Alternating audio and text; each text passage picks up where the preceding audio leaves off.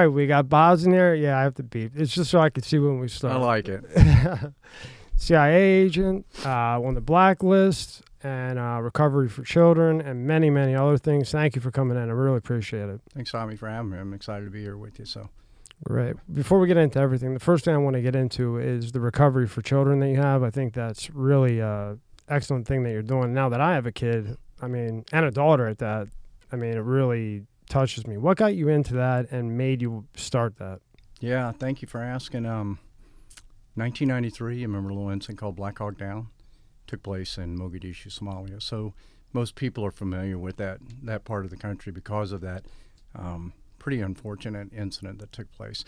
But prior to that, I was attached to a couple of uh, CIA paramilitary ground branch teams that went in to do a number of things on the ground, southern collecting intelligence and reopening an embassy and a few other things. And um, while I was there, uh, we had an attachment of Centra Spike and a couple of other people with us at our safe house.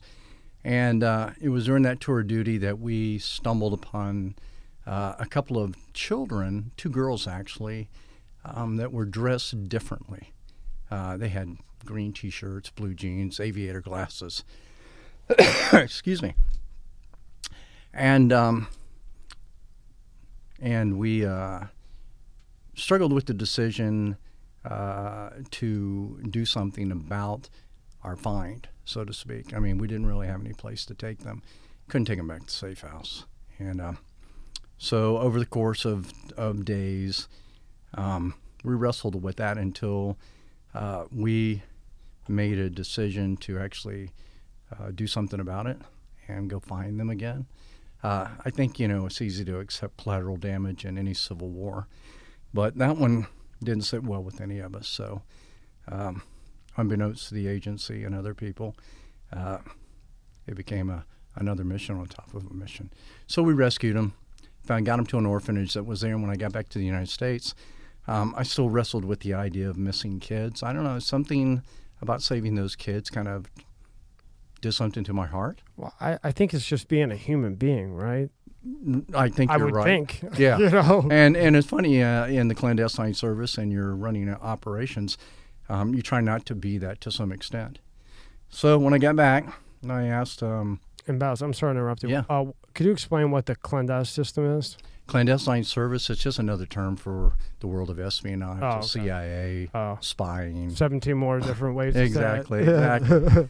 And um, so, Tommy, when we got back, I started asking the question in America do we have missing kids? Mostly to my law enforcement partners or people that I knew. And they said, yeah, we have uh, about 250,000 missing. really? I said, yeah. At that time in 1993. That was 93. 93, yeah. So I said, well, I asked the question, what's being done about it? And uh, I kept getting the same answer about federal, local, state, and federal law enforcement, which was, well, we have budgetary constraints, we have communication stra- restraints above between states, and uh, we just consider most of them runaways. And honestly, nothing's being done about it, really. I mean, murder, car thefts, crime, like you know, homicides and all that are a priority, and kids really aren't. And I appreciated their being them being up front, but it still didn't make me feel any better. So when these kids go missing, what are these people just a kid's outside on the porch and bang, they just yank the kid and take the kid to another country? How does it work? You know, it, it happens on it happens many different ways. Um, the very first thing that I've come to realize over all the years is um, any kid who has a really bad family, because not every parent's a great parent. Um, the kids, as my wife would say, they're either running to something or they're running away from something. And in every case now, up to from 1993 to 2022, one thing that's been consistent is that um, the kids come from really bad homes. Um, So that's a common denominator with all this. that's just one, yeah. Mm. Um, so um, at that time, 250,000 missing, and nothing was being done. So on my weekends and my holidays, it's funny. I've been next to the agency from '93 to '96. Um, I would go out and rescue a kid. That's so and, cool. um, um, by 96, all of a sudden, after doing this for about three years on the sly, um, I realized there was something bigger than overthrowing small governments. And I was felt like I was being called, literally. You know, you know, it's one thing to do something you think's really cool and nice, but to be called to do something, all of a sudden there's a gnawing at your heart to the point that you realize that if it's going to only going to get done if you do it because you're going to do it right. And so by 96, I made a a choice to leave a lifestyle that I loved very much um, and go do something that I believed was the right thing to do. And so I chose to sacrifice that and ended up, and there were many other things happening in the world at that time that helped make that decision a little bit easier. But um, so in 1996, I started the Association for the Recovery of Children, which is a 501c3 nonprofit organization of former intelligence, military, and law enforcement officers that are dedicated to the recovery of missing, exploited, and sex trafficked children in America. So I think to date, we may actually be probably the longest running child rescue NGO in the U.S. outside of maybe the, the Salvation Army or somebody like that. Yeah. Yeah. So uh, take me through the site a little bit in case, you know, because you can donate, you can help out, right? Yeah, you, you actually can. Um, you know, our nobody receives a, a, paycheck in our organization. It's all volunteer services. And um, what we do in addition to actually rescuing children is that we got to the point where we realized that a lot of uh, nonprofits that got into this arena were teaching awareness but awareness doesn't bring anybody home. So we began one of the first courses on equipping people to actually go out and run child rescues. It's called uh, the Fight Child Trafficking Equipping Course. And it's about six days. It's very intense, but by the time people finish that, they're pretty much qualified to go out and actually go rescue a kid. Now, there are a lot of things that they still need to learn and practice and work on, but we give them the tools and we teach them actually how to go out also sometimes along with their law enforcement partners and sometimes independently to actually go out and rescue a child. Um, we have to build an army. We have to, what's the term everybody uses? Force multiply? Yeah. yeah. Um, so we know that we're never going to be able to have enough people in our own organization. So we want to create more organizations to do the same thing, good organizations. And when I say that, Tommy, I say it because there are a lot of NGOs anti trafficking NGOs out there. They have great marketing teams. They make a lot of money into the millions of dollars from government grants and whatever, and there's no oversight as to how that money's spent. But because we're long in the tooth, we're able to look behind the veil and a lot of times see who's doing what they say they're doing. And I would, I would tell you, sadly, that our investigation shows that probably up to 60%, maybe more, of the NGOs that claim they're rescuing kids are not rescuing kids. Probably up to 60% of the aftercare organizations that go, we have 40 beds, maybe have four beds. But they said 40 so they could get right. money for 40 beds. It's right? like the commercial you see on, on whatever channel, and the kids there, and, and they make you feel bad and give it $10 a month, blah, blah, blah, blah, blah. Right. And then you then three years later they're indicted for embezzling you know 30 million dollars of whatever they made exactly you know? yeah i would always caution people to uh, vet out organizations as far as they can to make sure that they know that every single penny is being spent for what that organization it should says it should be spent for Baz how sick is that it's one thing to do like with a dog you know like okay give money for a dog or give money for this or whatever on those stupid commercials. But but to do a scam about missing children, I mean that's that's that's crossing the line. Uh, a lot of people cross lines. we will get into that the rest of the podcast. Yeah, yeah. I mean, a lot of organizations, three letter agents, so a lot of people. There, there's so many yeah. other scams you could pull. But you could. Fucking kids, Jesus. Yeah. Well, children are a commodity. Yeah. Um, particularly the ones that are being sex trafficked or the ones that are being used for organ parts or body parts. I mean, here's, I mean, you're right. When you ask that question, it's kind of like this. Uh, you know, before you start caring so much as a liberal because for the children that are illegally crossing the border, why don't you care about the children that are in the dumpsters behind a Planned Parenthood? It, it's like it's hypocritical. It just gets brushed under the rug.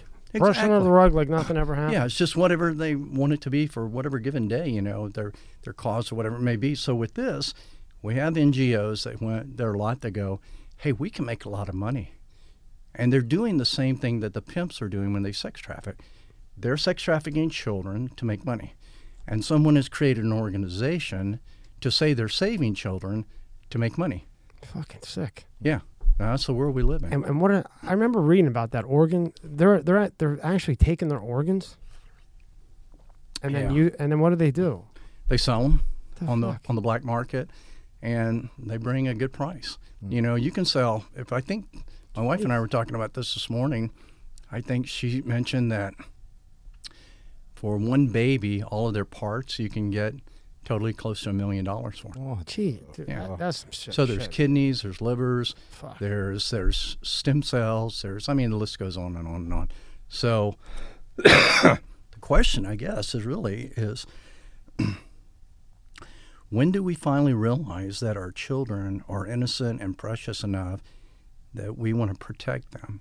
and put time into to to, to figuring this out and to make Yeah. a task force. Why isn't there a task force? You got a task force for There's a task force for Uh, everything. and what's the bullshit we always hear the the green energy. You got a task force for green Mm-hmm. energy when this has happened. How many times? How many times has it gotten hot, cold, hot, cold? You know, we're adding to it. history, I think. I, Yeah, it's I mean, always hot and cold. All you got to do is look at history. It, it always Exactly. happens. It goes up and down, up and down. You know what the fuck? Well, there are these task force. Um, uh, every state has a uh, anti-human trafficking task force, and it's been our experience because we we don't really go undercover, but we attend a lot of them just to see what's going on. And they get together and they pontificate about trafficking, and they give themselves rewards and awards, and and they meet every Thursday and have coffee and talk about the problem. Um, but nobody goes out on the street. Look, we're on the street. We're downrange in the mess of this. We run our own intelligence network in the life. That's the term we use for prostitution. Um, we won't disclose a lot of that, but we have ground truth. And we know who's actually on the ground. Look, if something becomes explosive, like some organization says, we rescued 3,000 children last year. Look, we do it. One child takes us months of investigative work to find sometimes and, and rescue, whatever. So I'm happy if it's really true that you this organization rescued 3,000 kids, but that's so explosive that even the cartel would be chattering about it. You know, I mean, and so Good point. we don't trust when we go to pull our intel.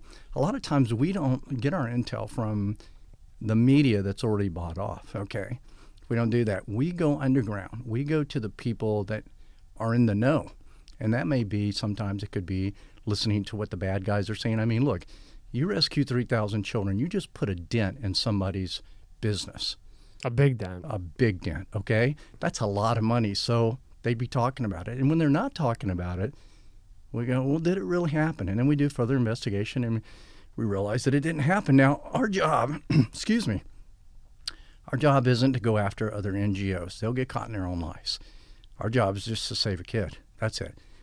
Um, these people will fall on their swords, but people need to be aware that there are people profiting on both sides of the table on children.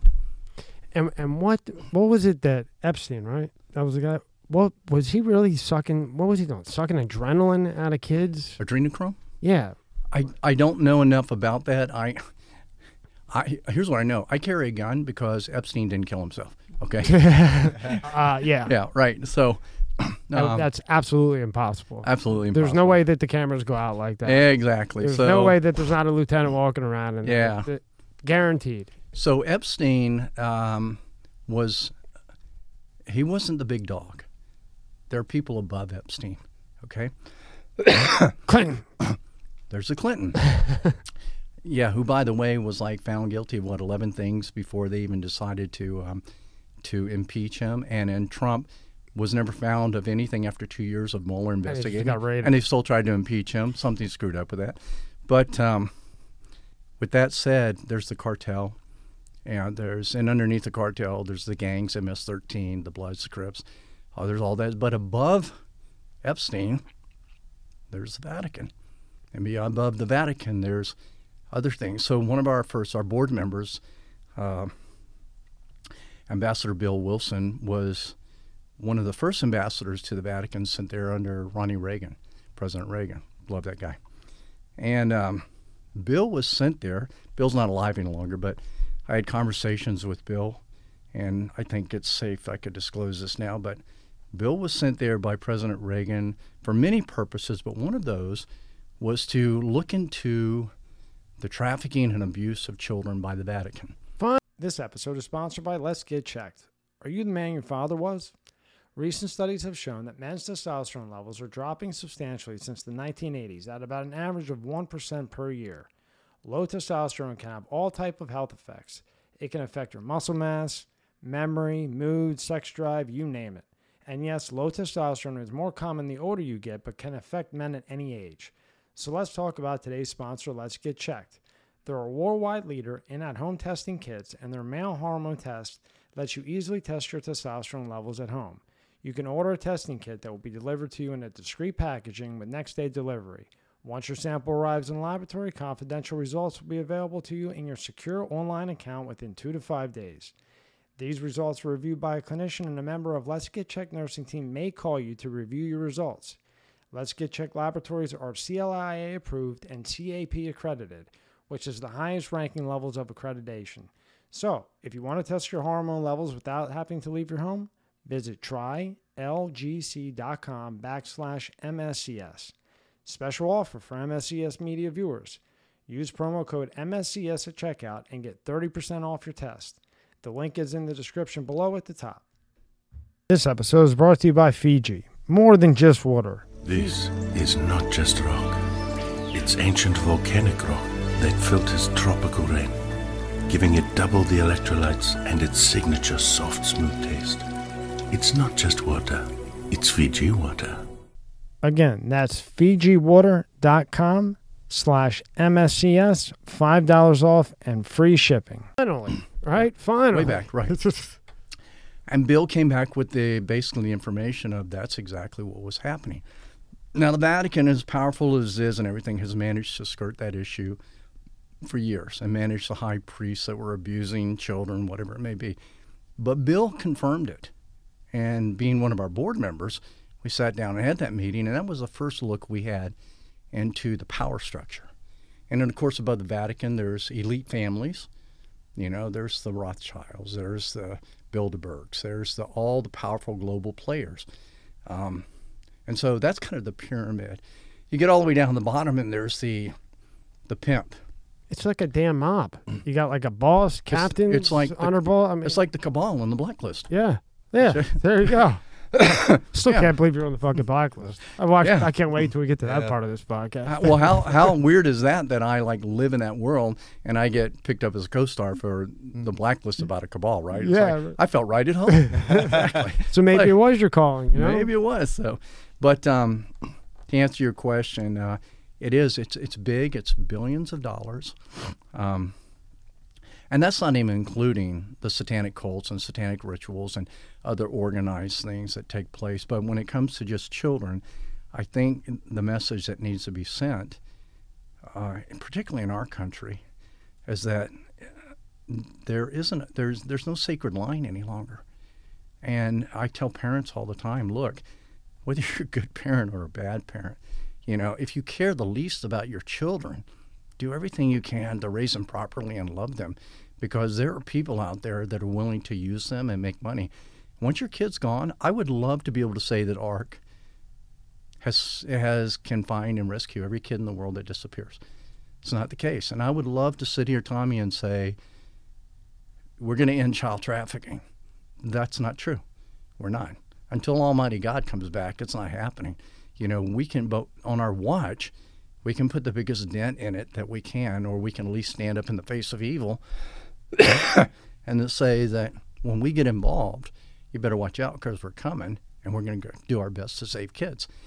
But that level of corruption that exists, particularly in a broken judicial system, and, and make no doubt about it, we are in a broken system right now. And do you know how naive people are to this? Because when I was reading about this and I knew you had done it, and I had asked people about it, do you realize that, like this this shit's going on? I have no idea. You know why? Because all they do is this phone all day long. Yeah. I have no idea. No idea. Yeah, yeah. Or I know if they do, and you tell them, they just go, "Well, that's not true." Yeah, or, or that was one. That that was you know one in a million. Exactly, but it happens um, every day. Every day, thousands of kid li- kids list and disappear. Um, some some are runaways. Uh, some are kidnapped. Some just want to disappear. You know, they hate where they are.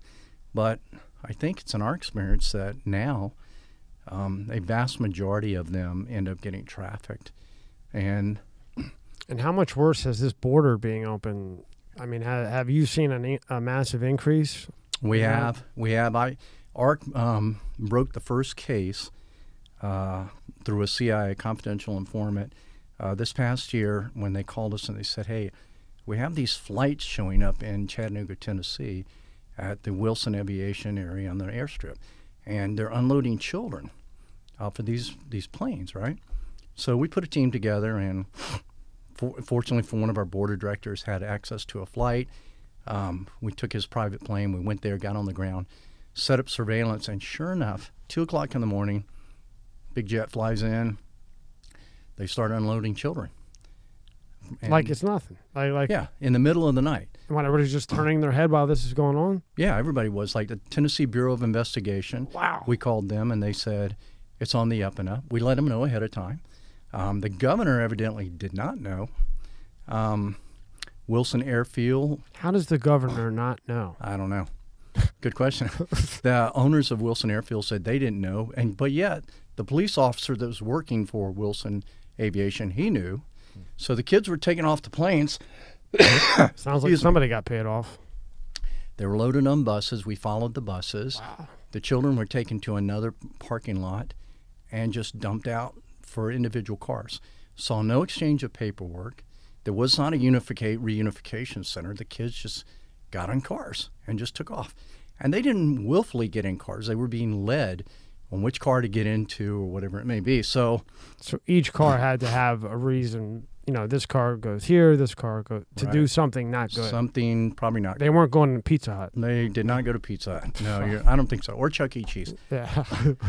But I'm- That's funny about the Pizza Hut thing. That is, remember the whole scam in Washington, the Yeah. pizza symbol thing. So um, we reported that. We even sent a report up to ICE to get their response, and a response. And what we got from them was the Biden administration has orchestrated this, and there's nothing we can do about it. Now, that's my context on ICE. Didn't say they weren't going to do anything about it. Just said we can't do anything about it. What's interesting then about all of this then is I don't think the governors reported, you know, wanted it, all of them. but if it be true that Congress didn't, you know, authorize it, or, or that the people didn't authorize it, this is probably the largest human trafficking operation by a federal government that I have ever seen in the history of the United States. Think about this. Good friend of ours who works works with the ARC actually went and sat down with the cartel, a member of the cartel, excuse me, and she asked the question about unaccompanied minors coming to the border. And the cartel was bold enough because they have enough people on their payroll. And and they said, think about this. I have we help get unaccompanied minors across the border. And we bring a lot of 17 year olds in, a lot of males. they come across America, you take them, they go into foster care, they age out the next year. What do they do for work? They have no education, they can't get a job, But now they're 18. but now they're 18. They're on our payroll. Hmm. These are our next drug traffickers. These are our next mules. These are our next pornography distributors. And they went down the whole line. And you said they work for us. Now they can say that, and then you would think, how can they say that? They're giving it away. they can say it because they have enough people in the Senate in the United States of America and Congress that are on their payroll and when They know nothing will happen. They know nothing will happen. so they'll go right up to you guys. Yeah, you know, we Yeah. take three three hundred thousand. This Yeah. one has drugs. This one we're gonna, you know, rape, or whatever, Yeah. blah blah blah blah, and then they have no fear because they got to they they have them in their pocket. Yeah, and they have judges, and they have members of law enforcement on their payroll as well. Now, a lot of people listening to this will say, "Well, you're just making that up." I'm not. We have that. You wish we you were have- making it up. We have evidence, and that evidence, some of it was submitted to DOJ, and there are certain people in DOJ that have it and are holding it. The question is, why are they holding it? Because those members who are friends of ours in DOJ said, nothing's going to happen here right now, not under this administration. So we're just going to hold on to it until it's the right time to distribute it and let people know. But we've seen the evidence. And sure enough, there are people and names and places, and it's all, it's all true. What's the benefit of this administration ignoring this? What's the benefit of opening the border? Like, what is it to them in their minds? What's the benefit? Well, I think there's a number of things. Number one, if they're in bed with the cartel or global leaders, Uh, yeah. then you're helping their business model because you're letting these kids through because they're the next mules or whatever it may be. That's number one. Number two, you're bringing in a lot of people in the country that already depend on their government to help them. So you're already bringing a ready, set socialist mindset into the country. These people are never going to study the history of America, and we're not even teaching it anymore That makes our sense. own kids. I I, mean. I can go on the street to probably any 15 year old that I find and go, who was the first president of the United States? Hey, Rob, didn't you say they stopped? Are they doing uh, history with your kids right now? Um, yeah, my son has civics right now. Does he? Yeah, they, do- he goes to a charter school, but they. Well, there you go. He goes to a charter school, yeah, right? I don't know Yeah. about the regular public. Very good. A lot of public schools aren't teaching. We have we talk to school teachers on a regular basis. Excuse me, and they're frustrated with it because um, civics isn't being taught, social studies isn't being taught. So nobody has a sense of nationalism. Okay, so you have let's say the which generation is the new generation? Uh, Z maybe I don't know. Is it Z, Xenex, or Yeah, I'm not sure the. it's one of those. I right? just say when I when I when somebody I say your generation with your phone that you can't get off of. I don't know what you're doing. It's that generation. Yeah. that, that generation. That generation right there, right? So if you have that generation that has no sense of nationalism, and they just go along with every liberal idea, like let's tear down the statues. Look, no no country's perfect, but everything you tear down means your history is lost. It may not be a good history, but if you don't learn from it, you tend to repeat it again. So all those things, people, whether you liked, I'll just use this again, whether you like the the Confederacy or the Union, it doesn't matter during the Civil War. Okay, they all fought for causes they believed in, but we need to understand what that was all about. And so, because this is what Stalin did. After Stalin, after Nicholas was gotten rid of, Stalin came in and took all the books away, all the statues, everything that the, to remind the new generations that were coming up what Mother Russia was like. And they had an amazing history. I mean, you know, if you study their history, it's pretty rich. We have an amazing history too, based on people fighting for the freedom and democracy and all that. I mean, you know, there's a lot of reasons why the Civil War happened, and it wasn't just slavery. It was a lot of things. You know, it's funny about that whole issue that I keep hearing coming up. I have a lot of, and I'm segueing just a little bit, but I'm going to come full circle here. I have a lot of friends who are black Americans. They never want me to call them African Americans. They go, I wasn't born in Africa. I don't know anything about Africa. If my ancestors came from Africa, I am so blessed that they came here because I've been to Africa and I never want to live there. Thank you, thank you, thank you. However, we got here. Like my grandfather came from Beirut, right? I'm so grateful that he came here from Beirut, Lebanon, and then we're not there anymore because I don't want to be a part of all that stuff that's going on over there, right? Saying he wasn't treated fair as a, a guy that couldn't speak English or whatever it may be, and he had it coming up pretty rough. But I'm grateful, okay? So, so it's funny because when we're downrange with my buddies in special operations, our skin color is everything that you can think of, right? But we all bleed the same color. And this is one of the problems with everybody else. They haven't been downrange.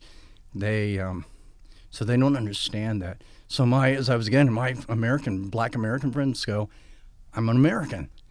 There are no Asian Americans. There are no Chinese Americans. Um, there are no Lebanese Americans. We're just Americans. And to think otherwise just divides you, okay? So it's kind of like me Isn't that what they want, though? Of They- course they that's want- what they that's- want. That's what all this is about. That's is, what it's all about, division. destroying the division. Yeah. Yeah. You know, same thing with diversity. You know, look, diversity. That's okay, fun- we want to be diverse and we want to be inclusive. Okay, so I'm going to be diverse and I'm going to put some wolves in the same pen with some sheep. Great idea. Very diverse. yeah. Okay, it's very inclusive, but it's a nightmare and people are going to die, right? So, no, I don't believe that everything should be all inclusive. And I believe that conservatives have a right to be conservative as much as liberals have a right to be liberal if they want to be. But there's some really wacky things that are upside down right now. So, but back to back to what we were talking about is that um, it would be like it'd be like you and me. You're you know you're on the 49ers, right? And I'm a I'm a Dallas Cowboy, and I run out on the field to join your team and I go, I'm a Dallas Cowboy 49er. Yeah. You're going to go, what team do you play for? so anytime I hear as a, as an American, particularly as a veteran, I hear people go, I wouldn't even know what team you play for anymore because the Yeah, fucking Browns exactly. and uh, Yeah, the names are all different now. You can't say exactly, Redskins. and How then can you're you in take trouble. Redskins away? Exactly, you can't say that anymore. So I, I, Sorry. yeah, That's They- great. It's uh, crazy, you know. So I don't Anyway. think the Indians wanted that gone. I'm sure they wanted it there. It, it was part of them. It's part of their heritage. It reminds us I'd be pissed as there's fuck if I was Indians, you know. So, but it's That so it's so funny. Football shit. Sorry. But uh, yeah, so I, I I listen to all this stuff, and you're right.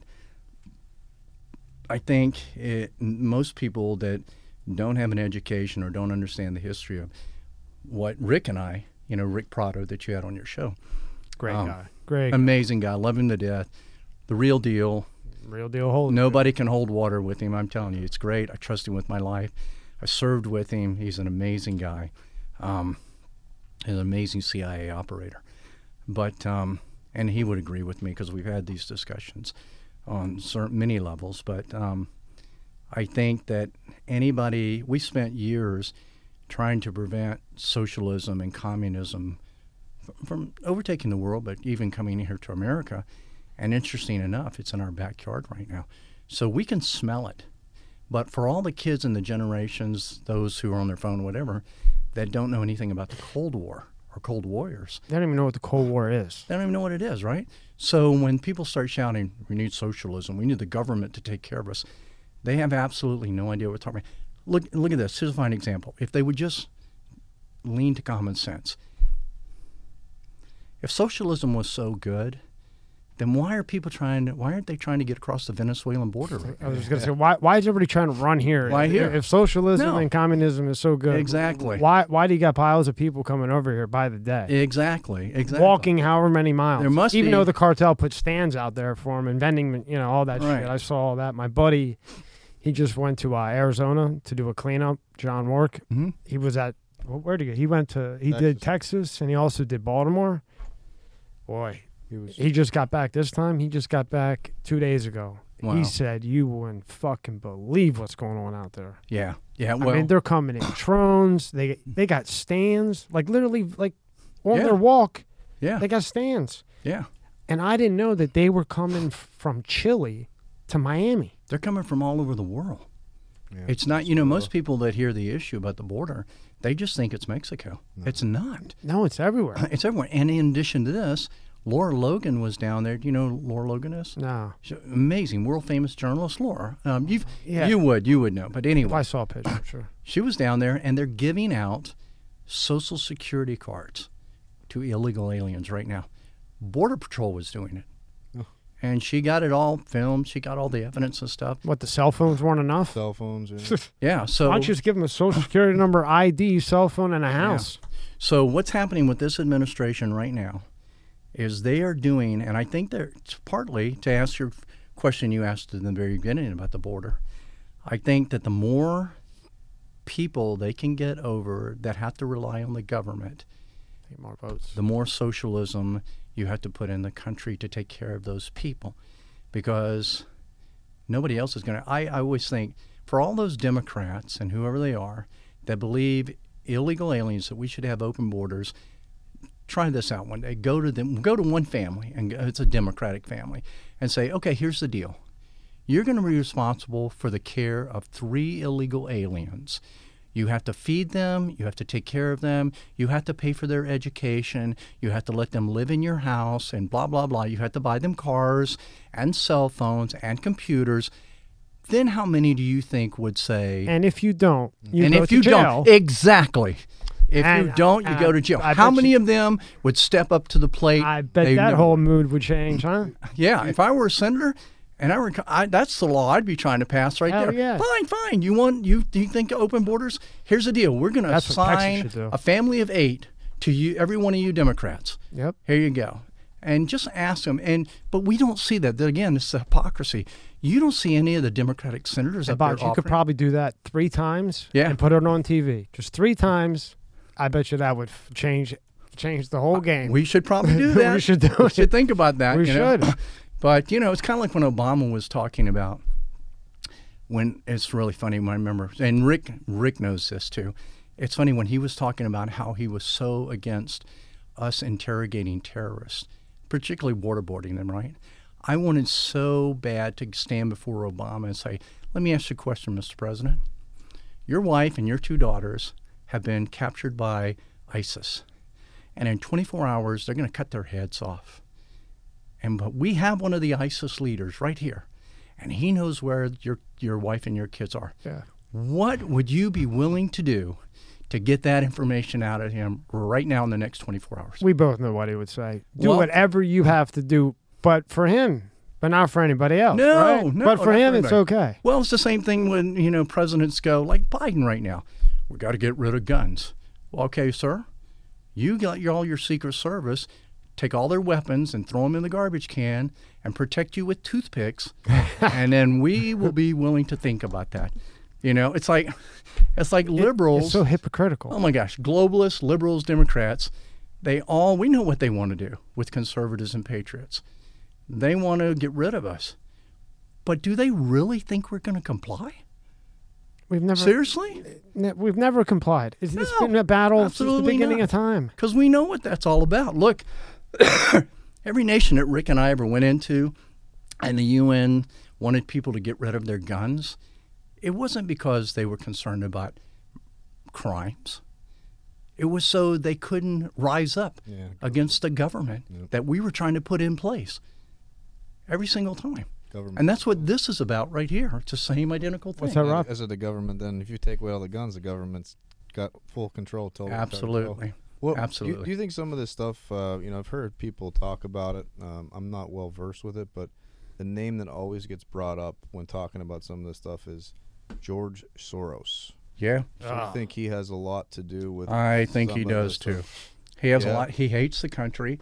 Um, I think after Bu- I mean Trump actually spoke at the World Economic Forum. I think the UN made it very clear. One of the representatives there said Trump is a very dangerous man because he's not falling in line with the globalists. Which, by the way, globalism is just another name for socialism and communism. And George Soros even made a point, and I've seen it on footage where he said Mr. Trump is a very dangerous man and he needs to be gotten rid of and he will not win in this next election, which led us to believe, and that wasn't even before the election happened, right? We knew, we knew that they were going to steal the election because Soros was involved. Now, what's so funny about this is the day it was happening, and this is another thing you should talk to Rick about as well. I had a buddy of mine who retired from the agency. He called me up. We'll call him Dan. And Dan said, Dominion is using the same system we used in South America. He goes, the election's going to be stolen. He knew that ahead of time. And sure enough, Did you see uh, 2,000 Mules? no, I haven't seen it, but I heard Uh, about it. I'll, I'll send it to you. Okay. So I have the thing. When you see that, wow. Did, Yeah. did you ever watch that, Rob? Uh, So they have hours and hou- and you couldn't you can't make this up. Yeah. You can make up a little bit, but not this much. Yeah. You got guys going to the Walmart, you know, Dropbox, and they're coming with seven envelopes a day, seven a day, and then every three hours they come back, they come back, they come back, all over the place, especially Pennsylvania, especially Pennsylvania. yeah. And nobody does anything. Yeah. Well, think about that. And they actually kicked it off Netflix, kicked it off Amazon. Of course they did, because guess course. what? They're- They're on they're- somebody's the payroll. truth. Of course. Yeah, so and now- they're on the payroll, and those companies' liberal CEOs are already being influenced by other people, like the administration, whatever it may be. so think about this. And when you live in a country where you have to fact check a tweet, but then you don't have to validate a ballot, something's wrong. And that's where we are. And, and we're at this place where there's no accountability. And what's happening, particularly after this raid with Trump on Mar-a-Lago, right? Right down the road here Yeah. um, things have pushed closer to the line. I get paid as a consultant to do um, things called um, predictability outcomes and threat assessments. And what we do is contextual analysis based on a lot of factors and um, about 90% of it on experience, right? And so when yeah, I- people. I, had saw that you had done that. So so how Yeah. do you how do you go about predicting outcomes? Because you were an expert with that, right?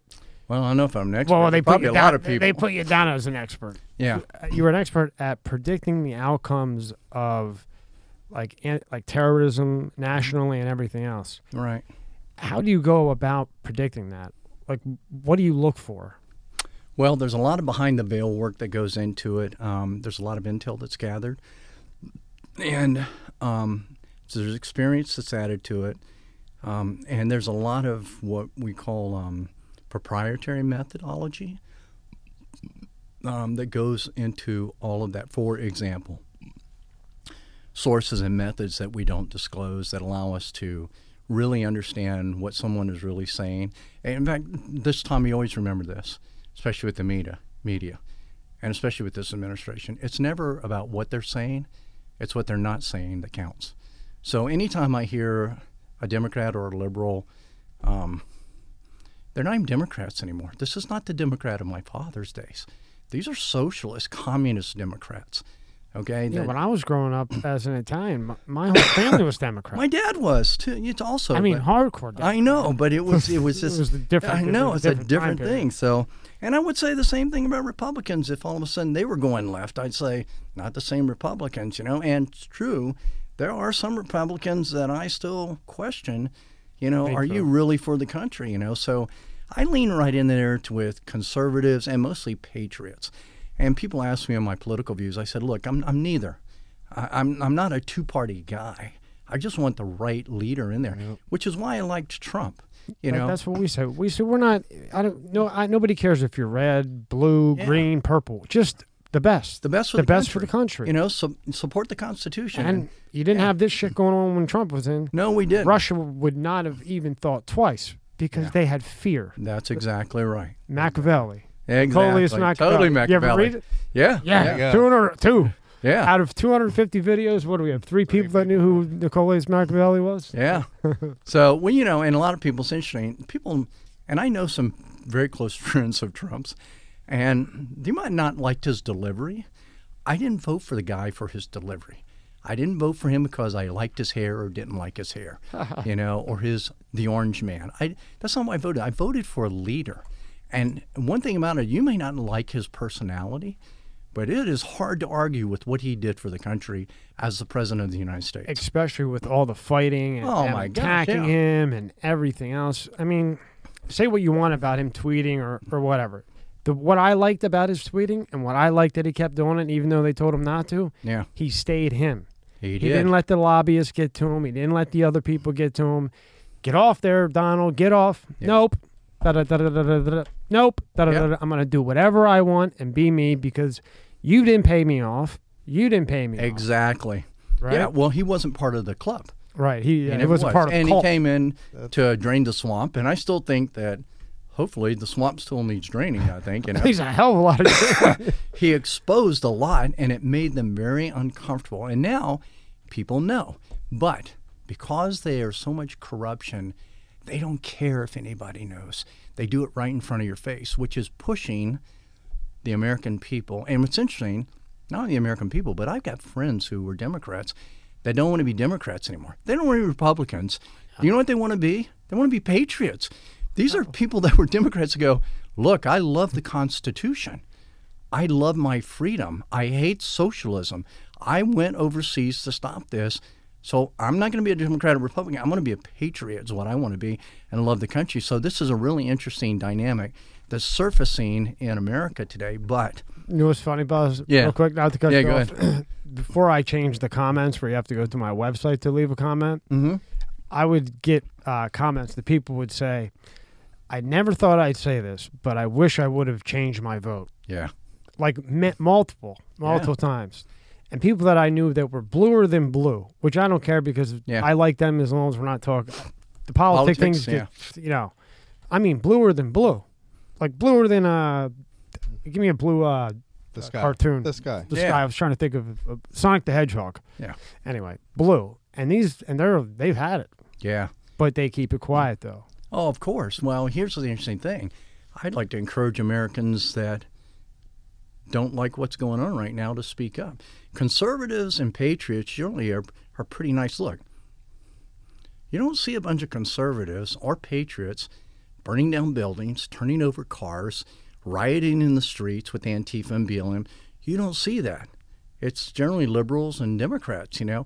And I'm convinced that you're exactly right, Tommy. It's it's an orchestrated plan to destroy America and or for example what's going on now I think that the Democratic Party who's run by the globalists which is what you were talking about George Soros and a lot of other people I think they're scared and they're going to do everything they can to interrupt or disrupt the country so that if a Republican or conservative president gets in office, he's going to have his hands full. And whoever that's going to be, they are going to have their hands full. Unless they're a Donald Trump type of guy, like DeSantis or somebody that basically says to ICE, go round everybody up and put them back in their own country.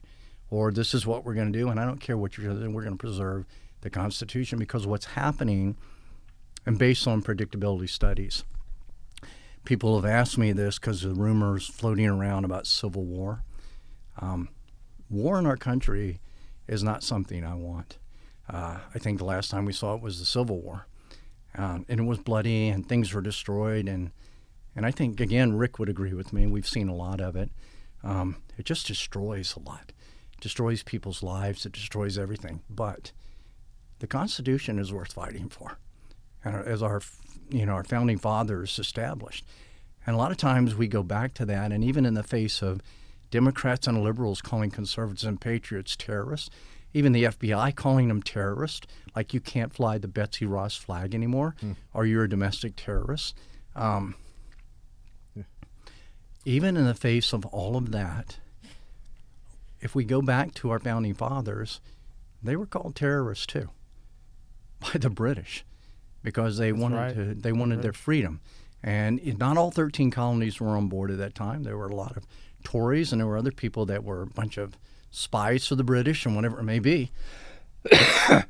but here's the interesting thing. and they can dismiss this and make the younger generations think that conservatives or patriots or whatever are terrorists. And the kids won't know any better because why? They don't know history. They don't understand what it's like to have socialist input, tell them when and what they will learn and how much money they can make. And, you know, it's like that thing when somebody says, we should share all our money. It's like, I went up to a kid Yeah. one time. Mm-hmm. I said, Do you have a $100? She was a coffee shop. And she said, Yeah, because we were having this discussion. I said, So what is it? And she had it in 20s. I said, well, I'm going to give it back to you, but give me a. So she gave me $100, and I said, now I'm going to take this 20 and give it to that lady over there, and I'm going to keep 20, and I'm going to give it. And she was like, that's my money. That's my money. I said, That she worked for. that she worked for, right? And I mm-hmm. said, but wait a minute. You said it should we should have equal distribution. I mean, you don't like this idea anymore? Mm. And she goes, no, that's my money. I worked for it. I said, right. You worked in a capitalist system that allows you to make that money and keep that money, okay? But if you want a socialist system and I'm a ruler over you, that's what I'm going to do because I'm the government. And referring back to your point, that's why the history is so important because people don't they don't know what socialism is. They don't know what communism is. All they see is, oh, here's a free check. That's right. Here's this. Here's uh, free rent for like- three months. It's like the it's like the you know the student loan uh, discussion. It's like if I borrow a thousand dollars from you, hey, can I borrow a thousand dollars? Sure. You know, you're gonna pay me back, right? You don't have to pay interest, but you'll pay me back. Okay, great. Then I'm just like, you know what? Sorry, buddy, uh, I can't pay you back. Like you're gonna be pissed. Right? Right. You have your student loan, you take it out for a reason, okay, to better yourself or to whatever it is. if you know your job that you're going for is only going to pay so much a year, then you have to figure it's going to take me X amount of years to pay this loan off. But now you're just like, well, I, I don't really want to pay it off. I just I just want you to give it to me for free. Right. It doesn't work that way. I mean, But, that, but then the government comes in and Correct. says, "Hey, let, us take out another ten trillion dollars and well, let's pay it."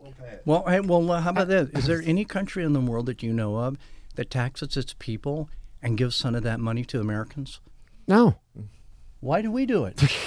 why, No. Why do we let our government tax us and then they give that money to everybody else? I don't know the answer to that. and it's almost like the harder you work, the more you More pay. you pay. So really, Exactly. like there's like you know in the brackets, it's almost you got to watch that bracket and stop working at this point, mm, or Exactly. or just take cash only. Only. Just you're right. kidding. So all of the, all, Kidding, joke, joke, joke. that was a joke. well, all of this stuff is culminating into that rumor that we're on the verge of civil war. I see it on the news. I mean, Tucker Carlson talked about it a little bit. I think others have. and you know, you know, I'll tell a quick little story. Yeah, yeah, My- go ahead. My dad is 82 years old. He His, da- his dad's the He was man. a- He's like us. He was uh, he was Mm. you know he's a, was an older Old dad, uh, older dad, right? I was a younger dad, but um, from the time I was going to college, my dad used to always sit there and go, "Bob," calls me Bob. Bob, there's going to be another civil war in this country. I'm telling you. I said, Dad, would you stop? You're crazy. He's like, I'm telling you, and this is going back 2003. That's how long ago. Yeah. Dad's still alive. He's been saying it since then. There's gonna be another civil war in this country. I'm telling you. I'm like, Dad, you're crazy. There's no chance ever.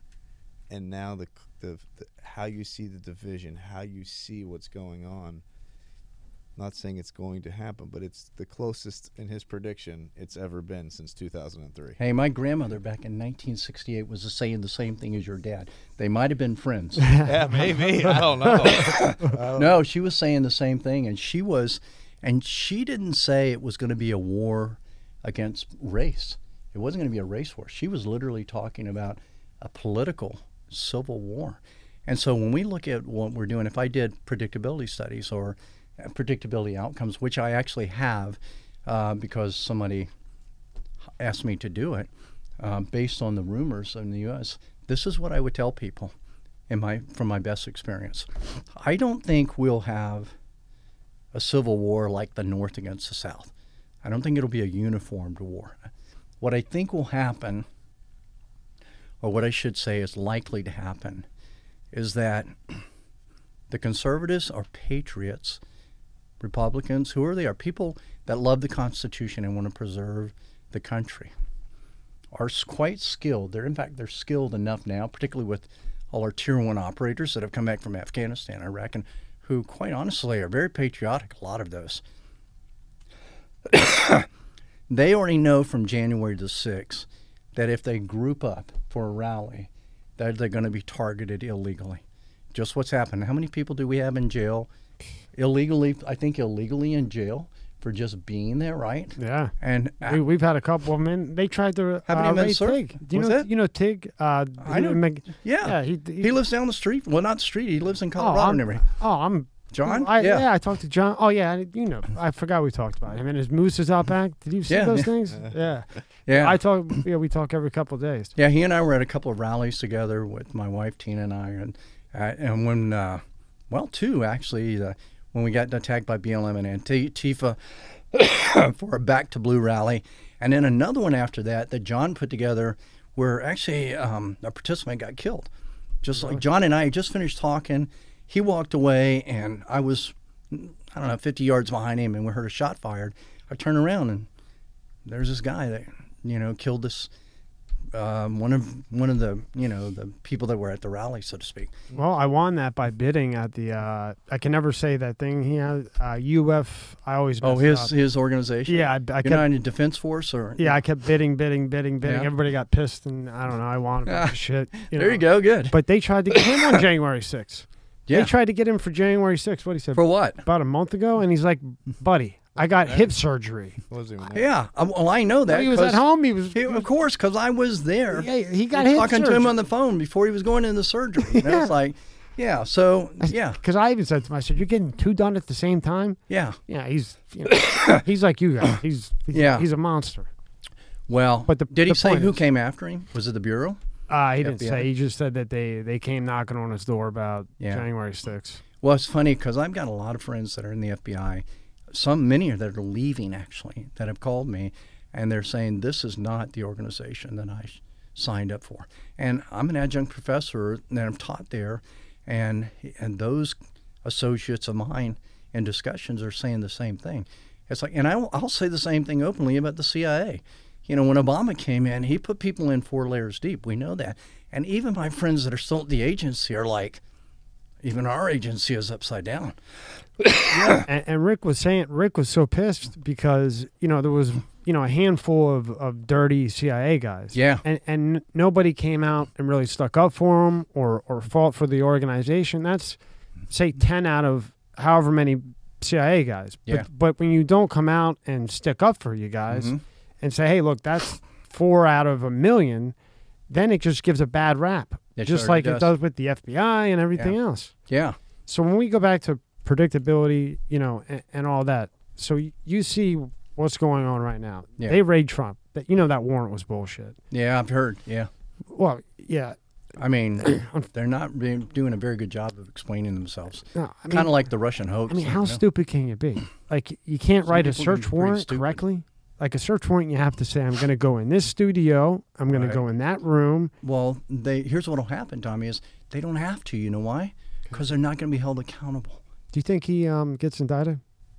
Who? Trump. Did I think he did what? No, I mean, do you think they'll indict him? Like on this raid? Like, do you think Good he'll end up in court? I, I think if they've got enough people paid off, they'll do the same thing.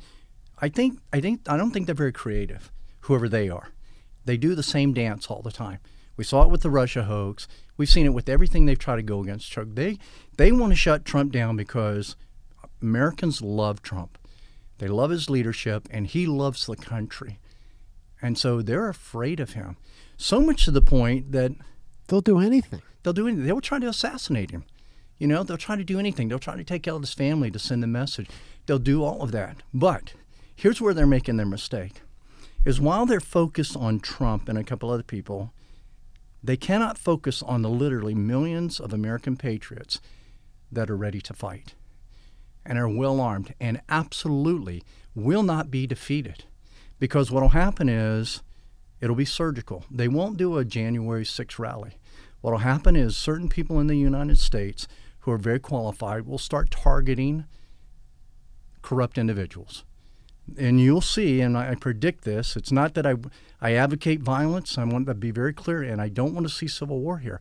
But if, if I were to be sitting in the office back at the agency saying, what do you predict can happen? Then this is what I predict can happen.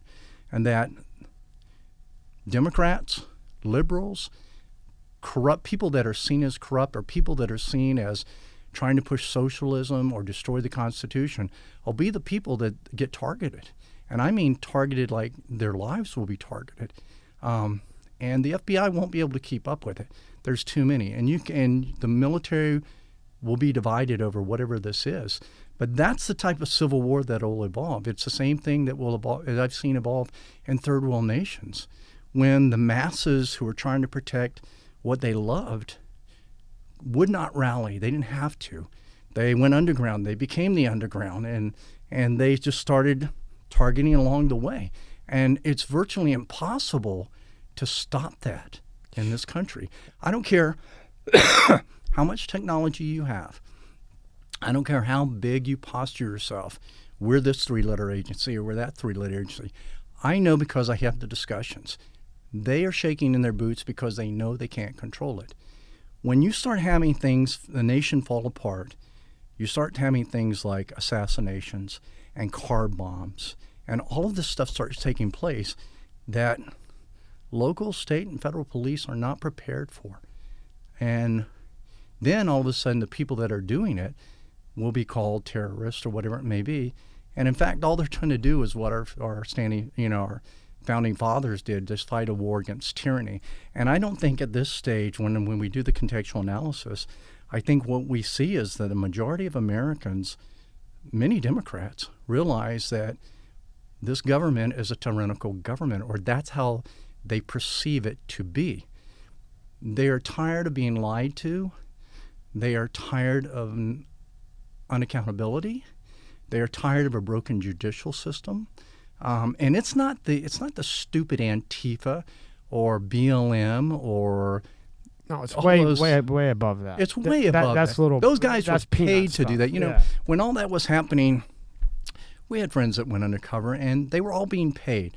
I mean, just simple. Ask yourselves, like, do these guys have work? How do they get out here Hmm. for four weeks and rally and burn things down, and just do they quit their job? Who, who, how are they making money?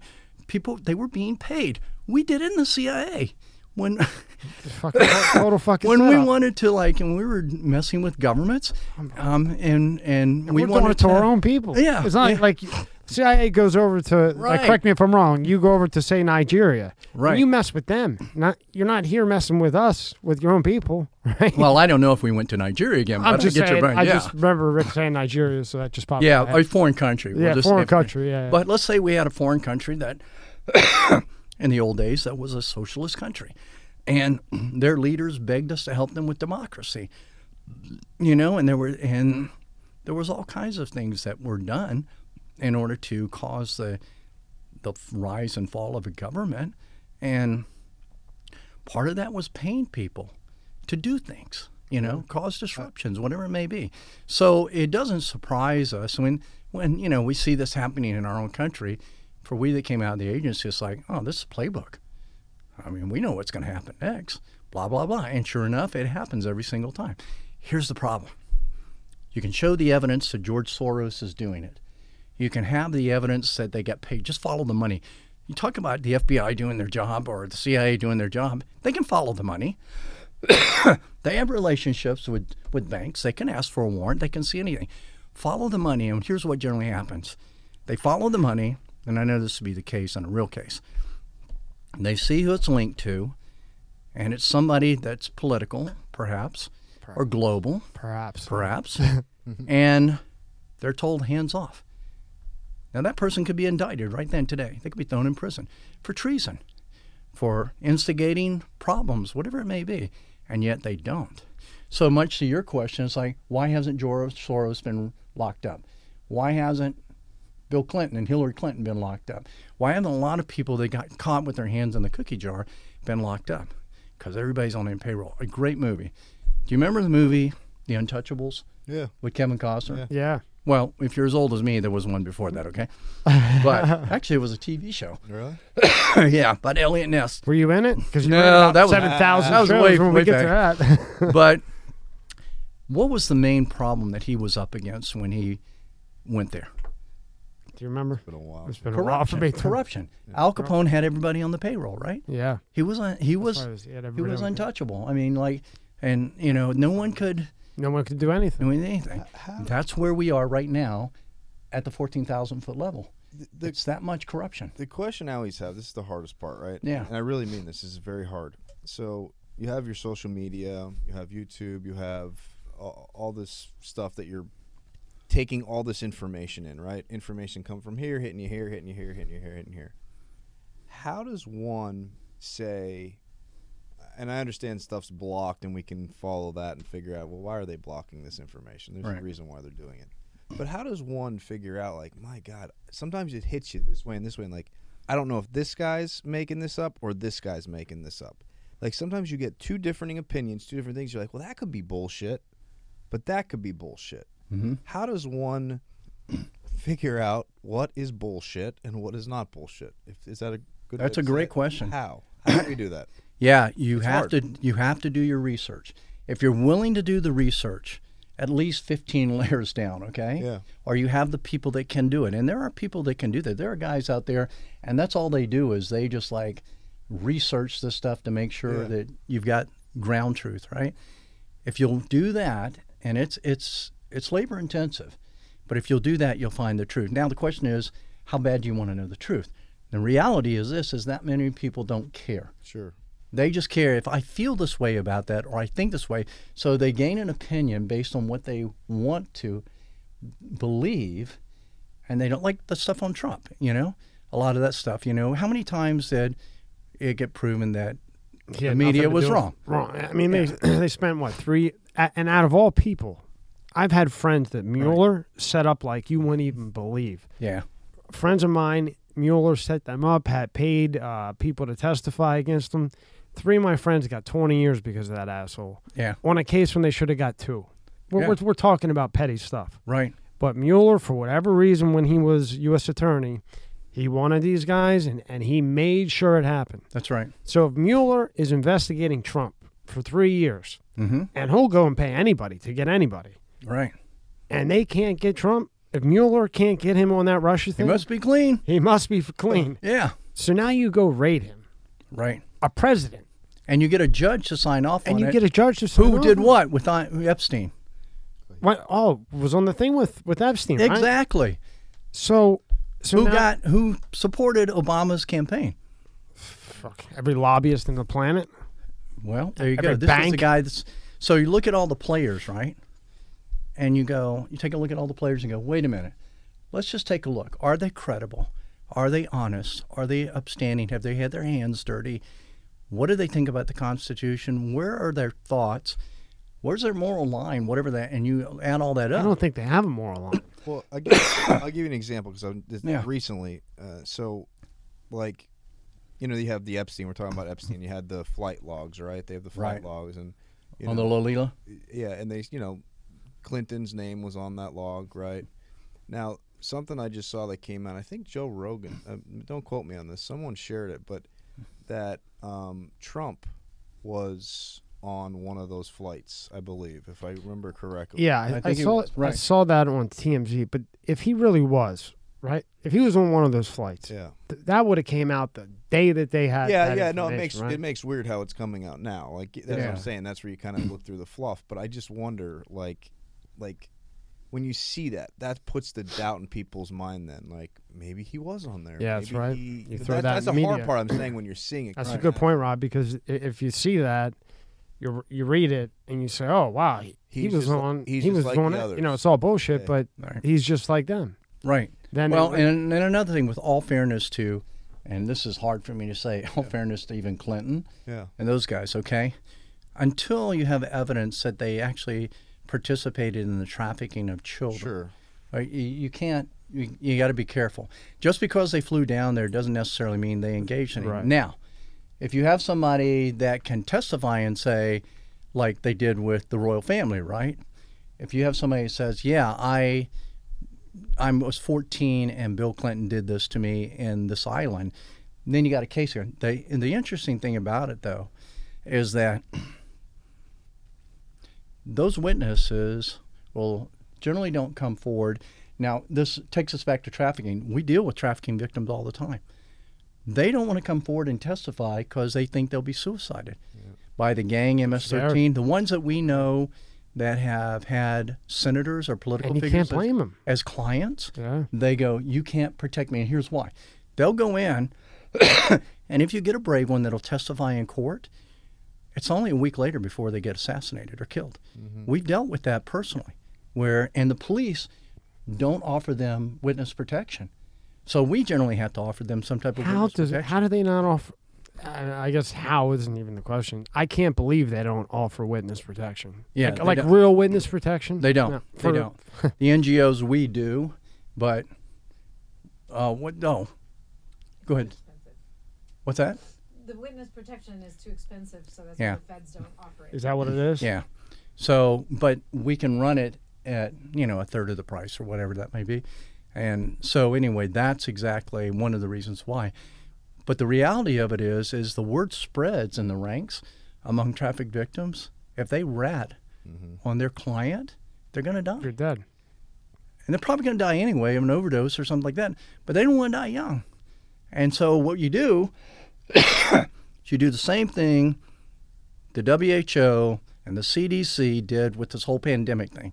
You put people in fear, and they don't move.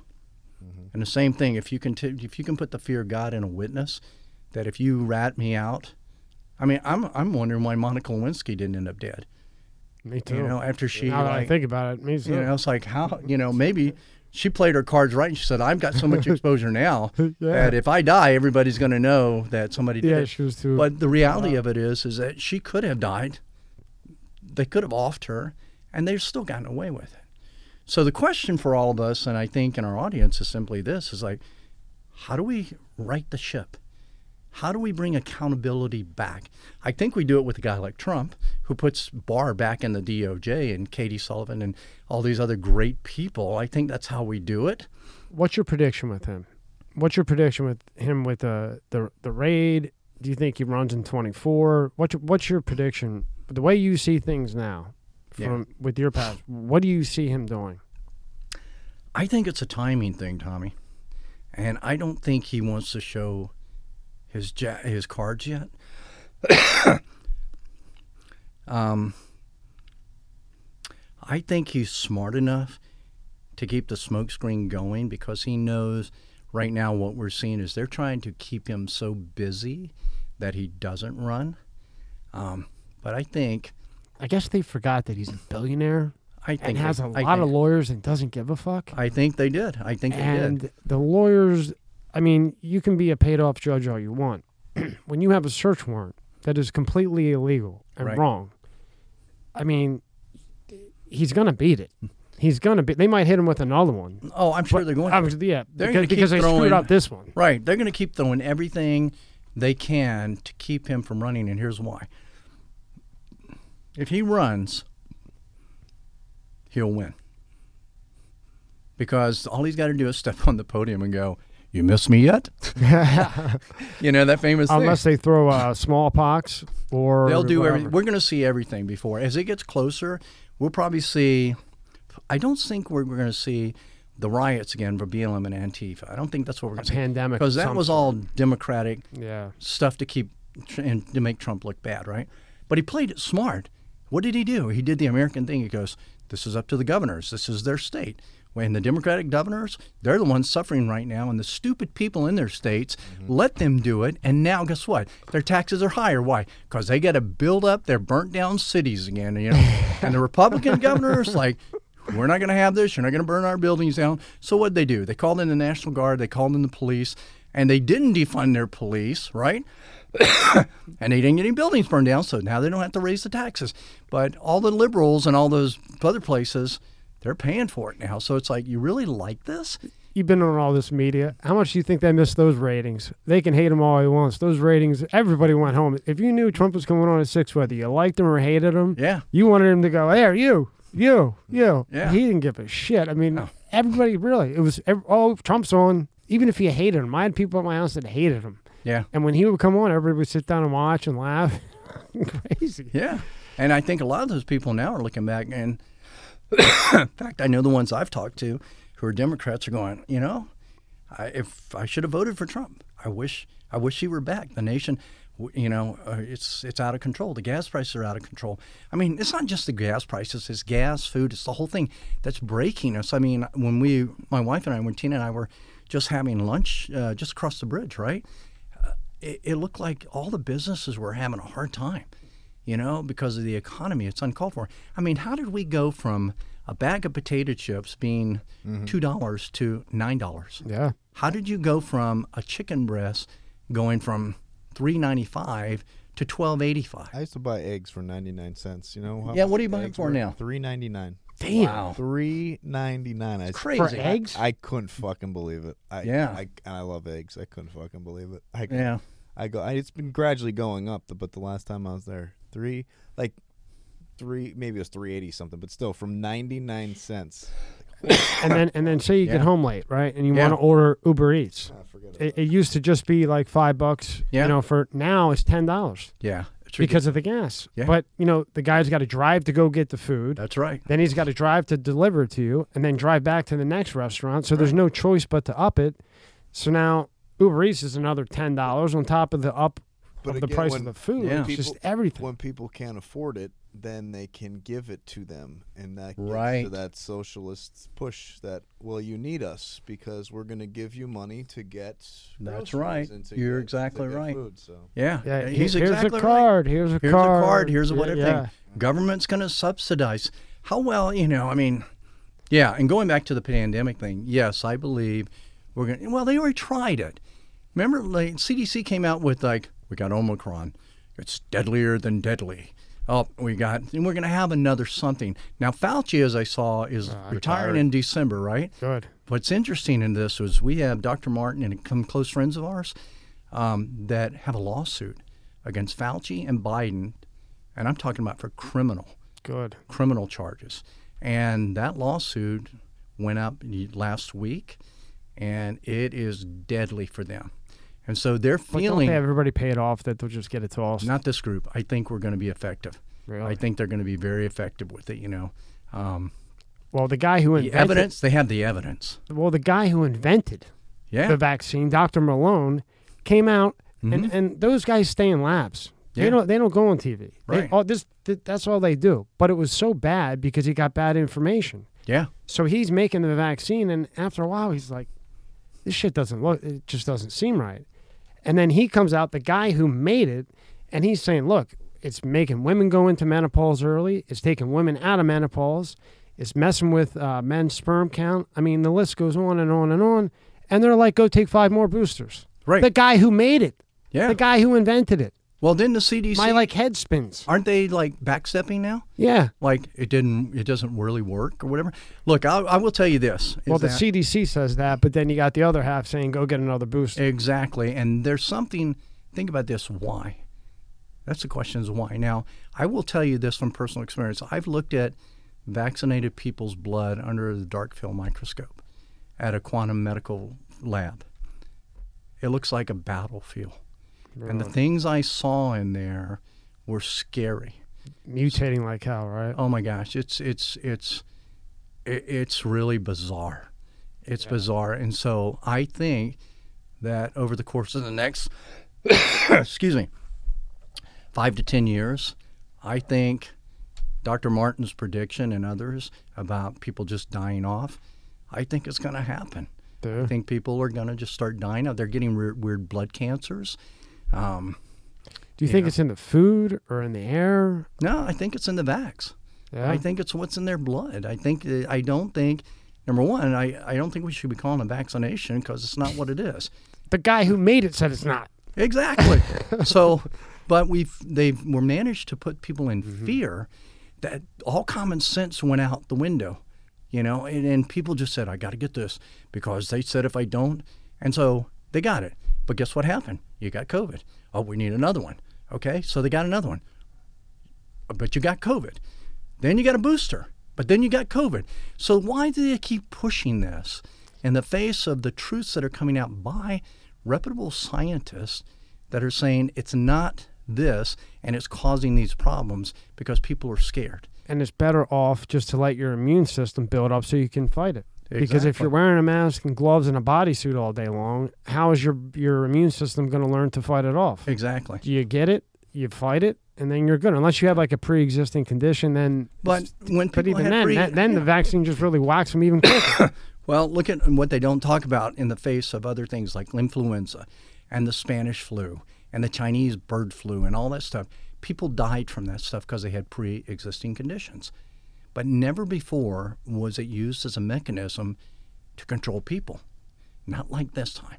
So if you study and you look back at all the footage that's out there, and you can get a hold of it, of globalists who keep talking about depopulation, it's a reality they they talk about we'll create a pandemic people will be scared they will die off and we'll be able to control this and this and this and look at how much they were able to control around the world because people were scared and how far away do you think we are from that? From that happening? i think we're at it now Or do you think we're at it now? yeah Let me give you my little hypothesis. go for it i All want right? to hear it Uh, Rob's heard this about 10 times, so he's going to get bored. um, so I think they'll do some type of pandemic. But I also think when when it's right around election time, I think China will make their move on Taiwan. And if Biden puts one fucking sanction on China, all right that's it. war I don't know about I don't know war. I, I haven't decided that, but we're fucked because China will cut us off. This is my opinion. I think that China. Well, we know China. They slow walk. Mhm. They have patience. We have egos. They have patience. that's true You agree with that? yeah So I think now's the time. They got a weak guy in there. They're going right around 2024, right around the election. Now Biden's going to have all the pressure from the people around him to sanction China. But if he sanctions China, I think they cut everything off for, from us. And we everything, this, that, everything is from China In a broken economy. in a broken economy. Got it. And then everybody's like, oh, well, Taiwan has all the chips. Do you think that China hasn't already been making all those chips for the last hundred years that they've been waiting to go take Taiwan? And when they take Taiwan, they're going to take all the chips with them. Absolutely. And they're going to send nothing here if we send one sanction. So not only do I think he's going to put out a pandemic, I think the dumbass will put a sanction on them. They'll invade uh, Taiwan, and then China cuts us the fuck off. And then I think we got a real, real problem. I would, And then with your predictability, I don't know if I, if you think that's possibly right. I don't know what happens after that. I think it sounds it sounds it sounds like it could happen. To be honest with you, particularly now in a broken economy, um, because people will start crying and screaming, and Biden will be able to do the same thing he did when he sent our oil reserves to China, which I haven't heard explained so far why he was able to do that. Our oil reserves, right?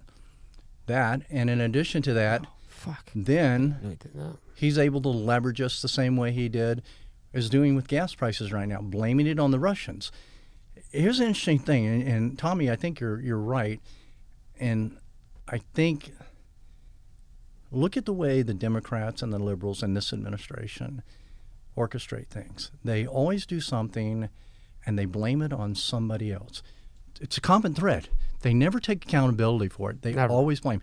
So if that be the case, then what you're saying exactly right. He can blame it on China has- just like he But blamed Russia that- for the oil prices. Right, but see, I think I, I forgot that, and then I think China takes Taiwan, but then I think China aligns with Russia. Uh, what is it, Serbia? Right there, that whole line.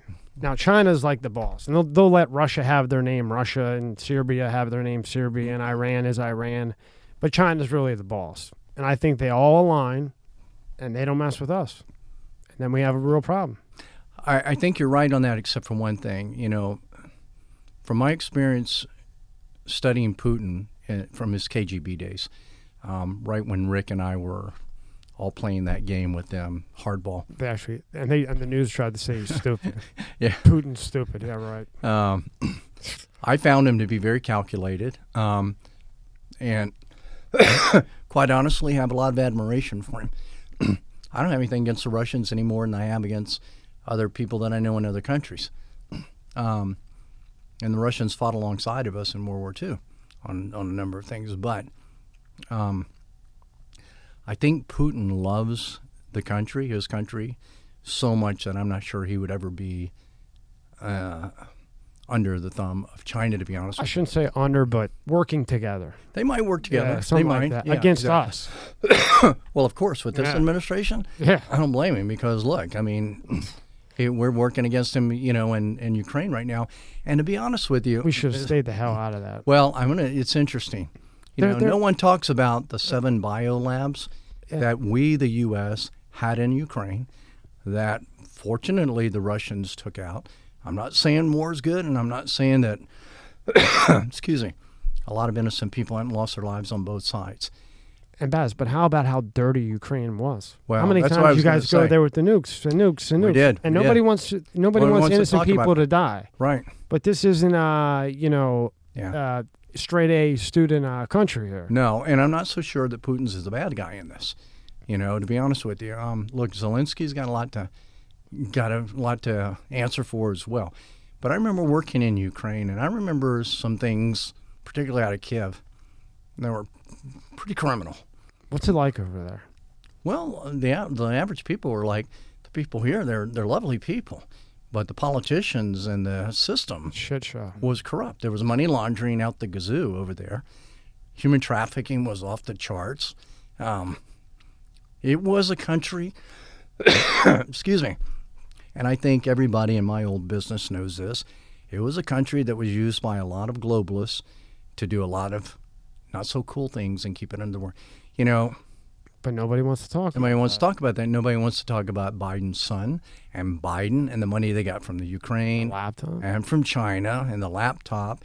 Um, Can you real quick? You you said the word globalist. I always hear that word. And Yeah. I understand it, but can you explain to people out there watching? Because you hear the word globalist all the time. Right. What that means? Because I don't think people fully understand what the word globalist means. sure. I really don't. I think the best way to explain globalist is like, let's say you have two clubs. Yep. Okay, we have our club, let's say as Americans, Yep. and we believe in nationalism and freedom and independence and our country. Mm-hmm. Now there's another club full of world leaders and politicians and financial influencers that don't believe in the independence of a country, but they believe in one world order. They believe in a one world government. And they believe that they should head that up and that there should be no middle class. There should just be the elites and the poor. And the poor are subjected to whatever the elites want when they want it. Now, as a globalist, if you're part of that club and that one world order or that one world government, you make all the money, you own all the profits, mm-hmm. You own all the commodities, you own all the natural resources, and you can pick and choose and go wherever you want because we push the uh, idea that we are the world, we are a one world. And so what happens is members of the global community, so to speak, now get to decide what you, happens to you in America because now, if they rule in a one world government, you don't have rights under the Constitution. And in fact, the Constitution doesn't mean anything anymore. It gets erased because now there's a global Constitution and we're all going to fit in this together. And thus you have a world socialist system. Did I do it for you? Yeah. I just want. to. I just want to hear it. I know. I didn't know. What, I, I wasn't quite sure what it was either because you, you hear it 17 different You hear- ways as well. You hear global a lot, but it's good to hear. Ex- I, I I understood and I Yeah. get it. It's just to hear it is yeah, it's true. Would you say that right now we're in a depression? Yeah, the Democrats have managed to get us back into depression. I They've think they're gotten fu- the I think they're race fudging that riots number of a the little bit. 68s. They, they've managed to do a lot. I think they're fudging that GDP a little bit. I think they are too. Uh, four months, I think we're really going to feel it I would agree with you. because I read history. Yeah, there you go. Okay? Exactly. And what ha- it, what happens first? The price inflation, prices go up. At first, people have a little bit of money left, so they don't really feel it yet. Mm-hmm. But about four months, even if you do have money, like the people that are rich, you go to the store and there's nothing on the shelf. That's right. So whether you have money or don't have money, you can't get anything. It won't matter. And then, isn't that a depression? Because you a can't depression. get shit, You can't get anything. and there's no, if you can't get anything, and you got nothing on the shelves, Well, the store's closed, right? if you're not growing your own garden, Yeah, you're probably going to that's what I was- starve. I was just gonna say that. Think about it. My grandmother used she's passed away, but I used to always she used to Sorry to always hear say- about that. She used to always say, grow. You know, they used to grow their own vegetables. She canned vegetables for the winters, canned, like, Yeah. literally canned all this food, and grew stuff. I mean, she didn't have cows or anything like that. But think about that. If all, I mean, just about everybody, not everyone, but are depending upon WalMarts and all these places to get their chicken and to buy this and all this type of stuff. If that ever gets cut off, oh boy, bad news. And, and- Yeah. and it's not like out of the realm of It's possibility. not out of the realm of and, and that's We've what's seen it. insane. We've seen it already. Yeah. With no well, she shelves. grew up, your grandmother would have grown up during the Depression. Correct. Yeah, as mine did, and they know what it's like. So they prepared wisely, and we would be wise to do the same right now. She canned Absolutely she right. canned vegetables. I mean, jellies, jams for months and months, and she had stocks for like a couple of years. Yeah, well, she- literally. she Yeah. knew. Homemade wine, everything. God damn. Yeah, everything, everything you needed. Exactly. And they were smart because they lived through it, you know? yeah. And I tell you what, the sad thing is that for those people that don't do that now, and it's good that you brought it up, Tommy, because if you're going to prepare, you should prepare now. And I don't care if that's stocking up food or whatever, or growing your garden and getting it ready, because it's coming. In fact, it's almost here. Um, my wife and I were talking about the other day. You know, we we don't spend a lot of time out at restaurants. We cook a lot at home, but when we did go out, what used to cost us thirty dollars cost us almost a hundred bucks. Yeah. And we walked out of there going, "What is going on and you here?" get less food too. and you get less food. Yeah. The spring rolls are like a third of the size, right? Correct. You, like, you get like a Exactly. toothpick spring roll, right? oh my gosh, it yeah. You know, it's um Now, Baz, you originally went to school for health and fitness, I did. and then how did that turn into military? Um, when I was at the Citadel, um, I went in the Marine Corps, and uh, I had a I had a um, ROTC scholarship, and uh, of course I wanted to go in the finest service in the United States, which is the Marine Corps. Of course, let let it be known there is nothing better than the United States Marine Corps. My uh, my uncle Joe passed away. Also, I said to him the one time, never forget this. Went to the, um, oh god, I'm having a brain fart here. Where the V, uh, to where you go drink, where all the veterans go. VW. VW. Yeah. Yeah. And we went there, and my uncle Joe's there, and I used to bust his balls really good. I go, "Yeah, Uncle Joe, remember when you used to be in the Marines?" He's like, "Son, once a Marine, always, a Marine." yeah, there you go. Sound familiar? It does. so true. So my dad was Green Beret, loving to death. wow. Far exceeded any anything that I could have ever done. I mean, That's true. look, shit oh, there. yeah, he was incredible. He's still he's alive. He's ninety. Oh, great. Um, great. both great. my parents are alive, which is great. I'm blessed, and Wow. uh, I didn't need a hero. I got had my dad and both my mom, but Green Beret. Yeah, Awesome. Green Beret. So Badass. yeah. That's a badass. So I had to one up him. It was like the only thing I can do is go in the Marine Corps. Buddy, you know? First to fight. So anyway, I went in the Marine Corps, and um, uh, after that, I was at a. Uh, I was one of the Marine Corps' first counterterrorism officers.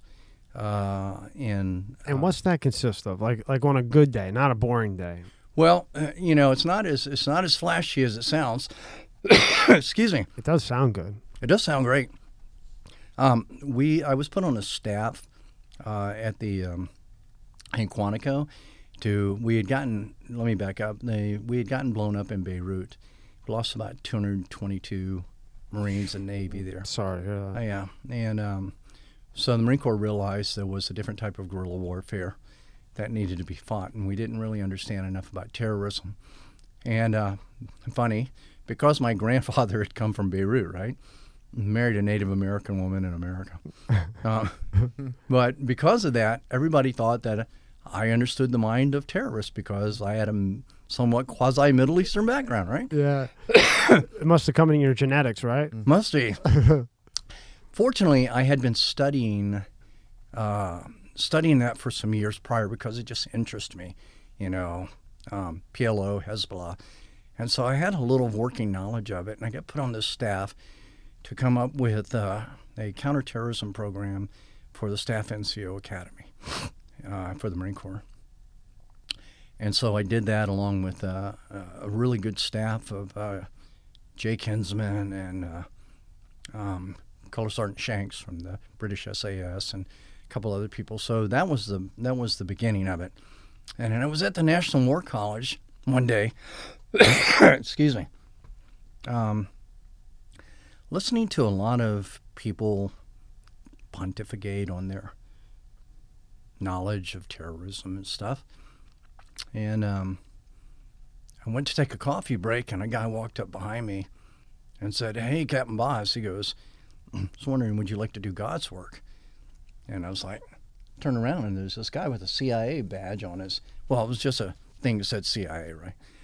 And uh, I thought, well, this is weird and spooky. And who is this guy? And what's God's work? And what I didn't know is that's just a code they just used. And uh, he said, Excuse me. He said, uh, We've had our eye on you for a little while. Thank you. I got one too. Oh my gosh, thanks a lot. I need Yeah. this. Um, he said, We've had your, our eye on you for a little while. And he goes, We like what we see.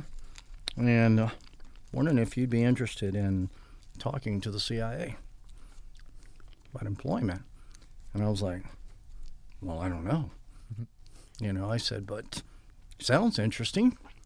And before we get to the hmm. CIA, is Yeah. it true that the Army has timeout cards now? Well, if the Air Force has drag queens now, I'm sure they probably have that too, you know. Wait, Didn't we see that? Yeah. We we pulled it Yeah. we pulled it up when Tig was in here. I don't know if it was. Did he one- say they have timeout cards? Well, it gets a little I, tough. I think he It said Army. It gets a little tough, you can I hold for- the I card, forget. pause. Yeah, I think it was Army, right? I think it was Army. yeah. Yeah, Marine Yeah. Corps would never have that. Mm. When you compare, like knowing how it is now, Yeah. when you compare boot camp Yeah. in the Marines, when you went through it to what it's like now, what would what would you say? Well, you know, the standard may have not lowered that much. I think the course is pretty solid, to be honest with you. Good. I'm glad, From what I'm, I'm from what I'm that. seeing, you know, I haven't I haven't heard anything to the to the contrary, to be honest with you. Now, I have heard things about the Army and the Air Force and the Navy. I don't even think the Air Force has boot camp anymore. I think you just they you go in and they give you a blue uniform, you drive a bus maybe, and and, and then they go, okay, I, I think that's the case. the Air Force is going to kill me, and the Navy. Well, I can't even talk about the Navy. So the closest Marine Corps, I, I mean, uh, the Army would be, especially all the JSOC and Spec Ops guys. Uh, I give those guys credit. I mean, you know, and I'm just ragging on them. I've Yeah. good friends there, but, um, but anyway, so what happened was uh, they asked me if I'd be interested in it, and the guy said his name was John. This episode is sponsored by Aura. Do you know what the fastest growing crime in America is? For years, this crime rate has been surging and affecting millions of Americans. I'm talking about identity theft, and there's a new victim every 14 seconds. Yet, despite this, those who have had their identity stolen are often shocked when it happens. That's why I'm excited to partner with Aura, who is sponsoring this video. Aura is identity theft protection, fraud monitoring, a VPN, password management, and antivirus software all into one easy to use app. Their VPN allows you to stay anonymous online by keeping your browsing history and personal information safe and encrypted. Protect you and your family from America's fastest growing crime. Try Aura for free for two weeks and see if you or anyone in your family's personal information has been compromised. Start your free trial today. Go to aura.com slash MSCS. The link is in the description below. Can't, I won't give his last name, even though it was an alias. Um, he was very well dressed. Um, he was the first CIA guy I'd ever met, and he said, "Look," he said, uh, "We'll be in touch." That's the last I heard of him, right? so, two days later, I get this card on my desk at, at Staff NCO Academy. It says, "Go see Colonel Dorman at this address." So I take the card, and it's like literally a block away from where I am in my building. And you know, in the Marine Corps, it's spit and polished. All the grass is cut, and the buildings are, you know, sharp. And, and this one building, the grass was like all grown up. The paint was coming off the windows. You're like, where the Yeah. hell am I going? Oh my right? gosh! Like the buildings should be condemned, Like, right? what did I do? right. And I'm thinking, I must have the wrong place. So I knock on the door. Nothing.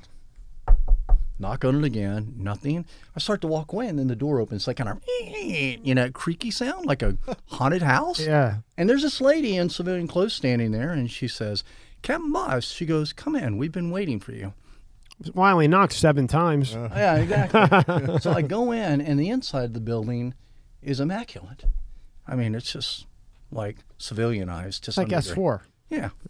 So, so I walk, I walk in, and she says, uh, Colonel Dorman, who later I came to know as two dogs.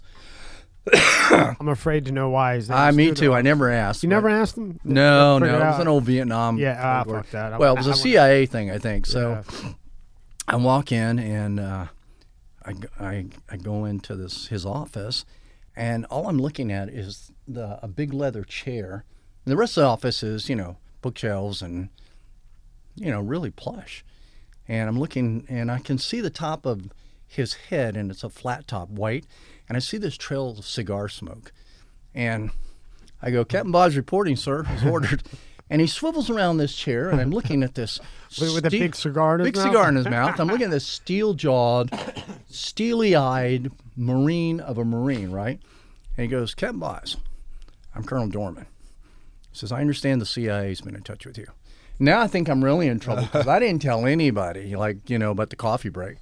And I said, uh, I said, well, sir. And that's all I said was, well, sir. And he goes, okay. He goes, he says, do you remember someplace? I'm trying to remember. It's in the Middle East, 1978, 1979, or something like this. Naval attaché walks across from the oh Beirut, I think, walks across from Hilton Hotel. He's walking across the street, and a car drives by, and four terrorists gun him down in the streets. And I'm trying to follow the story because I remembered the incident, right? And I'm thinking that the guy in the incident died. And he said, I said, Yes, sir, I remember that story. He said, But did you hear the rest of the story? And I'm like, Now what's going on? he goes, That guy got up, he pulled his Uzi out of his briefcase. He stood in the middle of the street, and when they came back, he gunned them all down.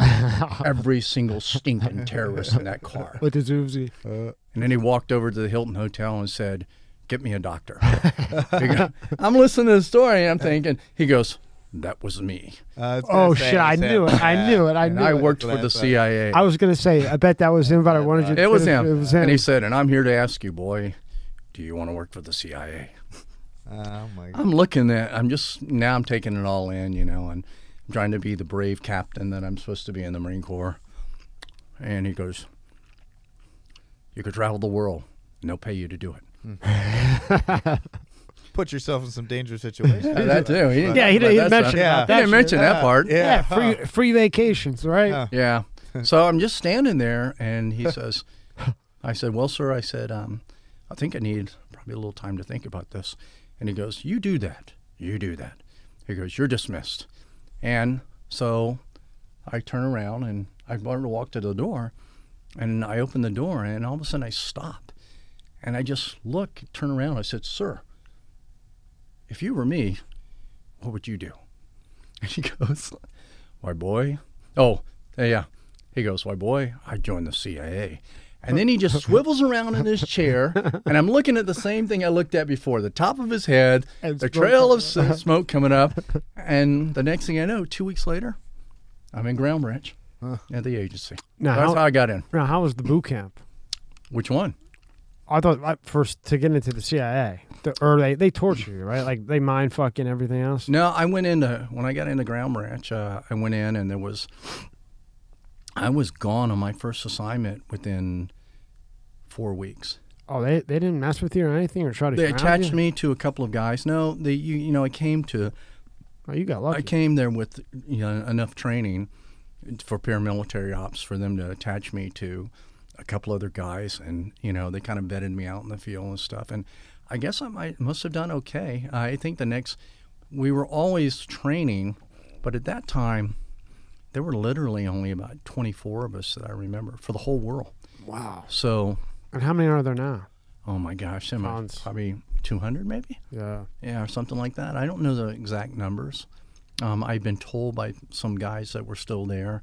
It's in. I thought it was like 200, and that may be less now because we we're not in Afghanistan and other places.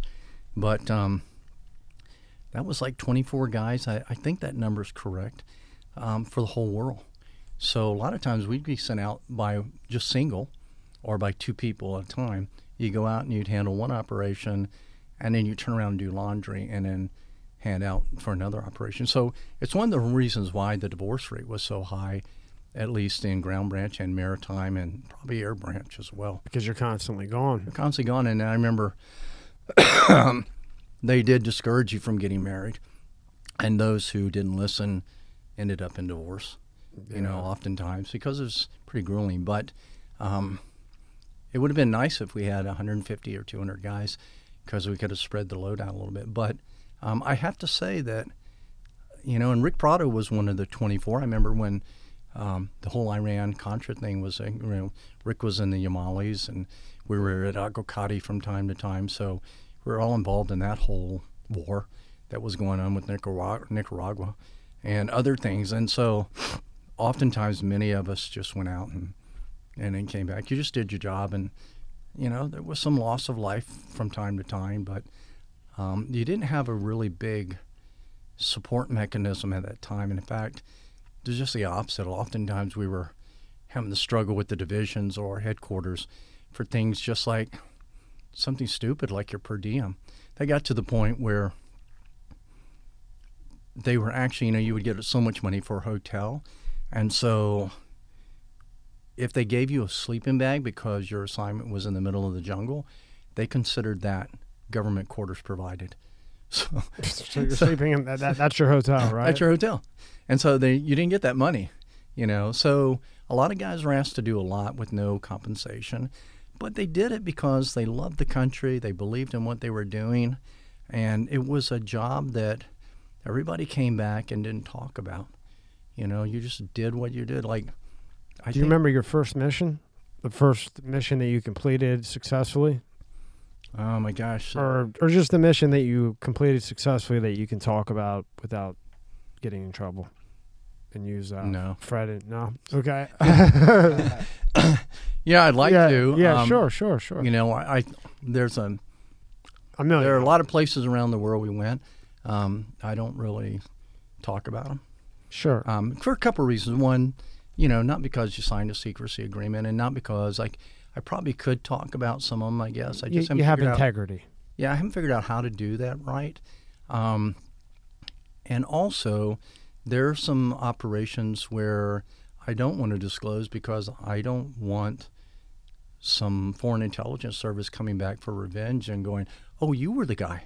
Uh, yeah, yeah. And then you know there there there are organizations countries out there that have long memories, oh yeah. and they will Yeah. Again, it goes back to history. They'll come back If- and if just to show a point. yeah. You they'll, know, I they'll mean- wait 50 I mean, years. the Russians are good at that. You know, they'll wait forever and then they'll And China. somebody will get off and they'll go, "That's for what you did 35 years ago." Yeah.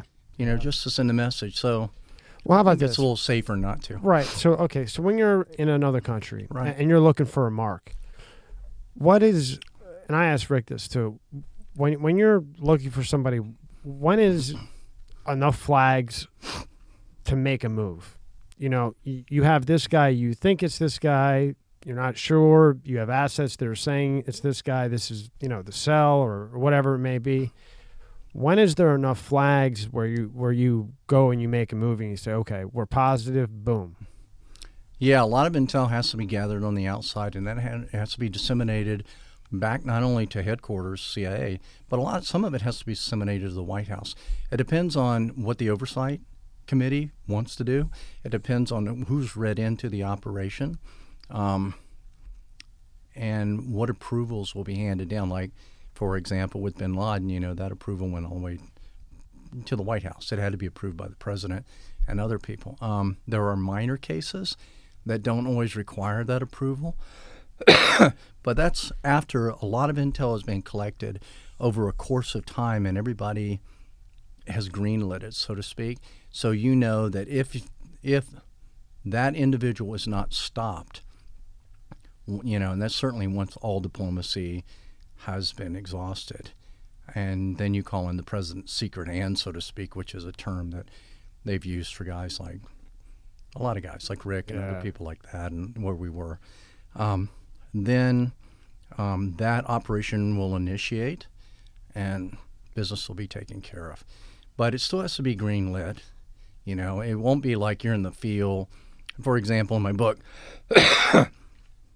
you'll read. Um, I remember Osama bin Laden was literally probably 50 feet from me and a case officer. 50 feet from you? Yeah. Phew. And we didn't even know who he was. He was in the back of a Toyota truck. He was in Mogadishu. There was a crowd. He was parading around like the great Messiah. And Rich and I were standing there, and I said, "Who's the, who's the guy?" You know, everybody's waving and shouting and everything. And Rich goes, "That's a guy named Osama bin Laden. He's Aidid's bagman." now, had I known the future, I guess I didn't do so well in predictability, right? I could have taken the shot. Wow. Chances would I have taken the shot, and could I have gotten away?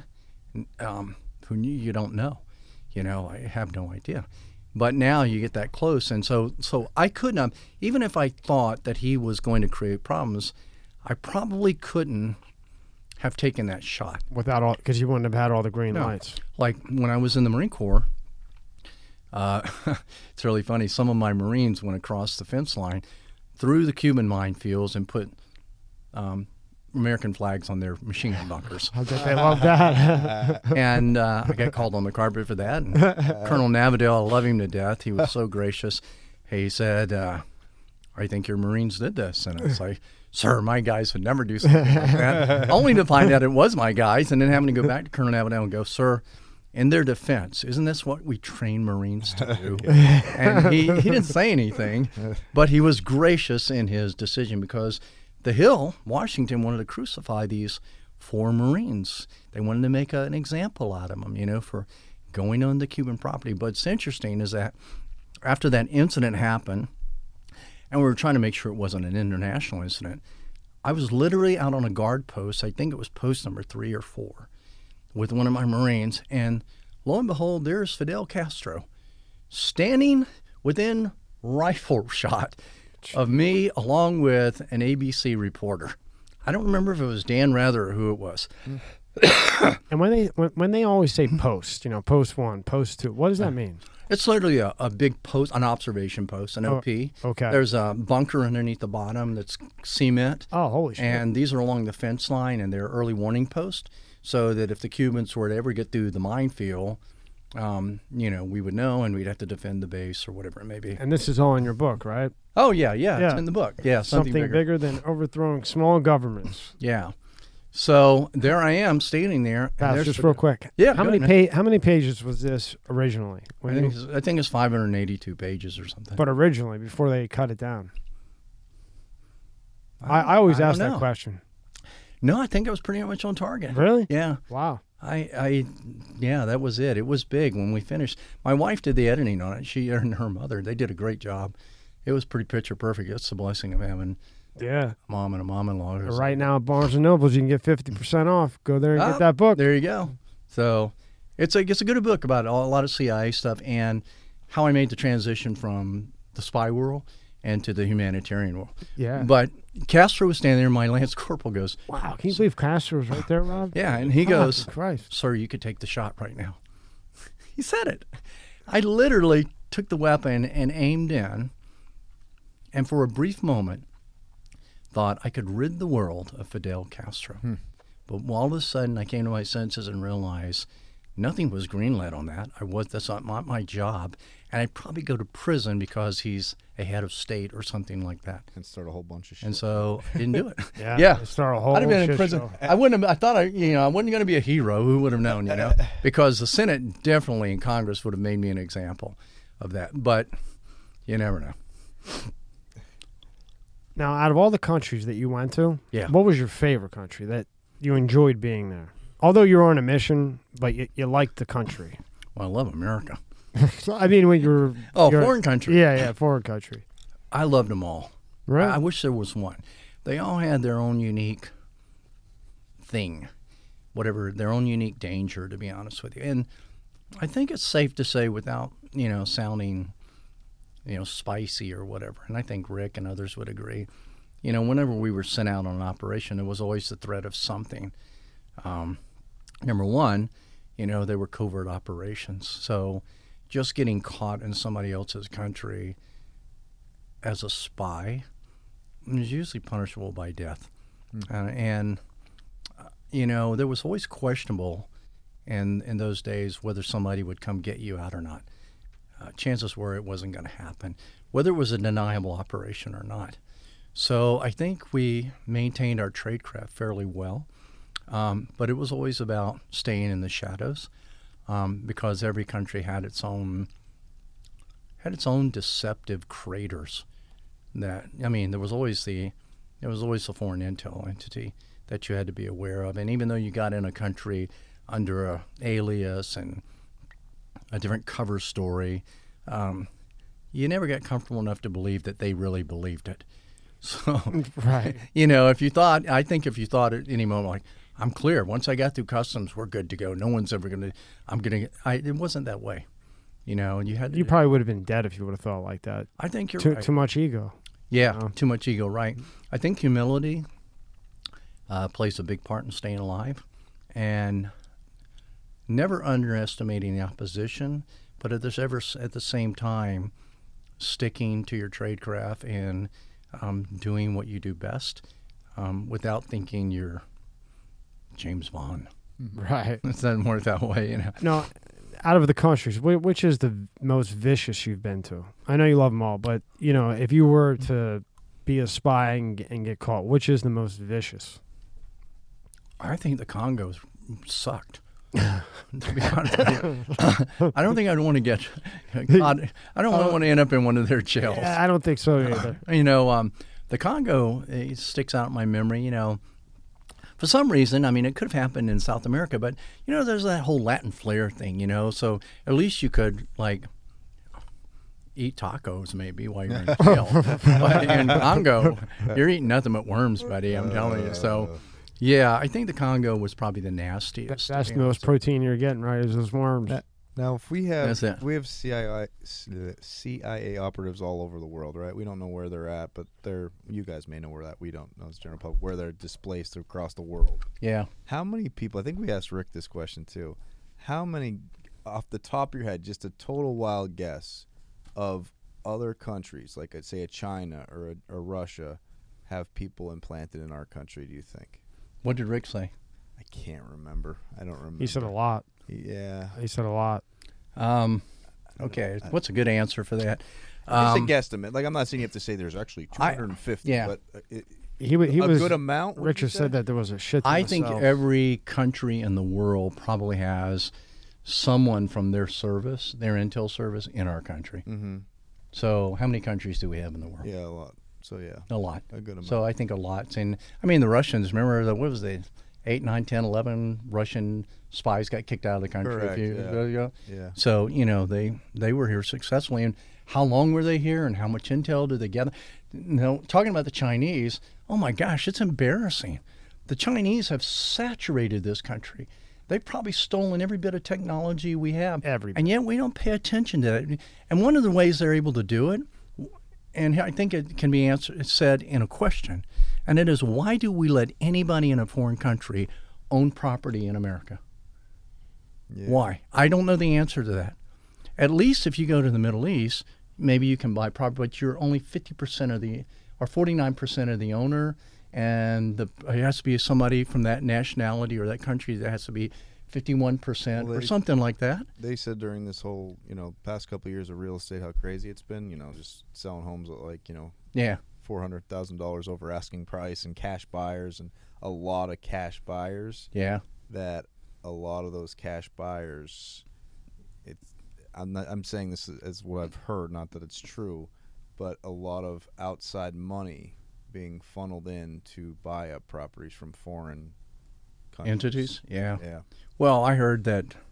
I think we, if we were able to investigate into our colleges, how many colleges the Chinese actually own, how many universities that's scary to took think about. loans from Chinese banks. Now they now China owns them basically. Pretty Well, basically. actually, they own them. so if you own them, then you can put your own socialist agenda in there.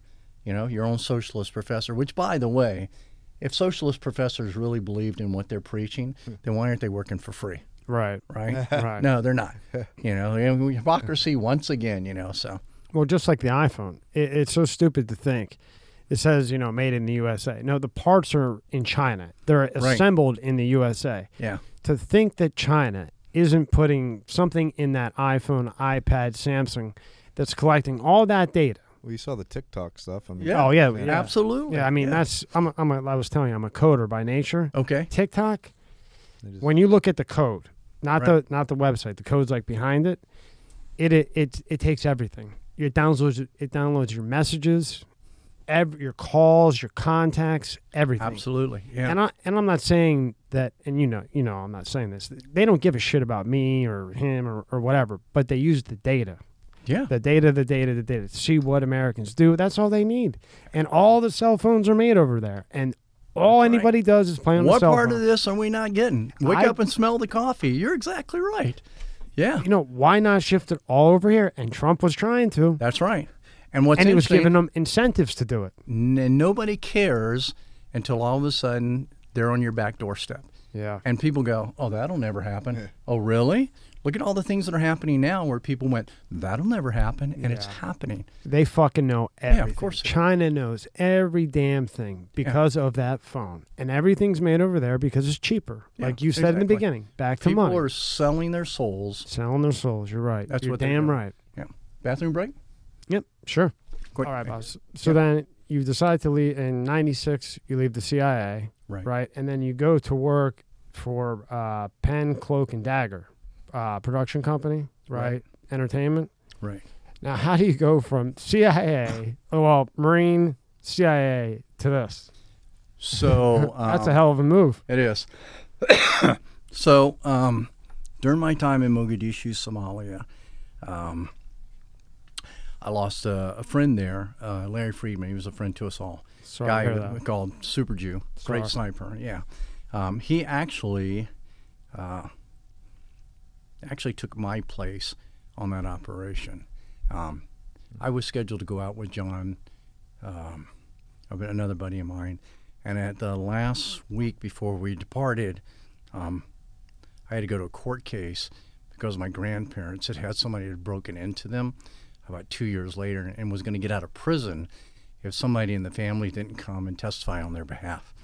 So I had to go to South Carolina to do that, and Larry uh, came to me and said, "Hey, can I take your place?" And I said, "Sure." anyway, yeah, he got killed in a landmine Again, sorry to hear that, man. in Bardera, yeah. So, anyway, um, I thought about that a little bit once I got got out of the agency. I, was, I thought about it for a long time, uh, that and a couple other things, and uh, so I decided to uh, take a little hiatus and get on my Harley and excuse me, take a little trip. And I did.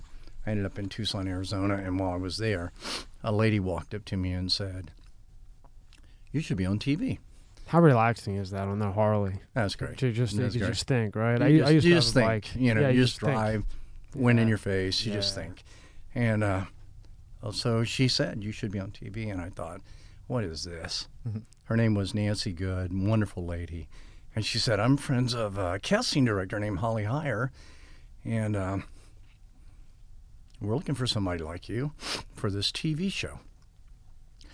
And I'm still thinking it's just a joke. And she says, well, "Go, just go to lunch with me." So I went to lunch with her and her son.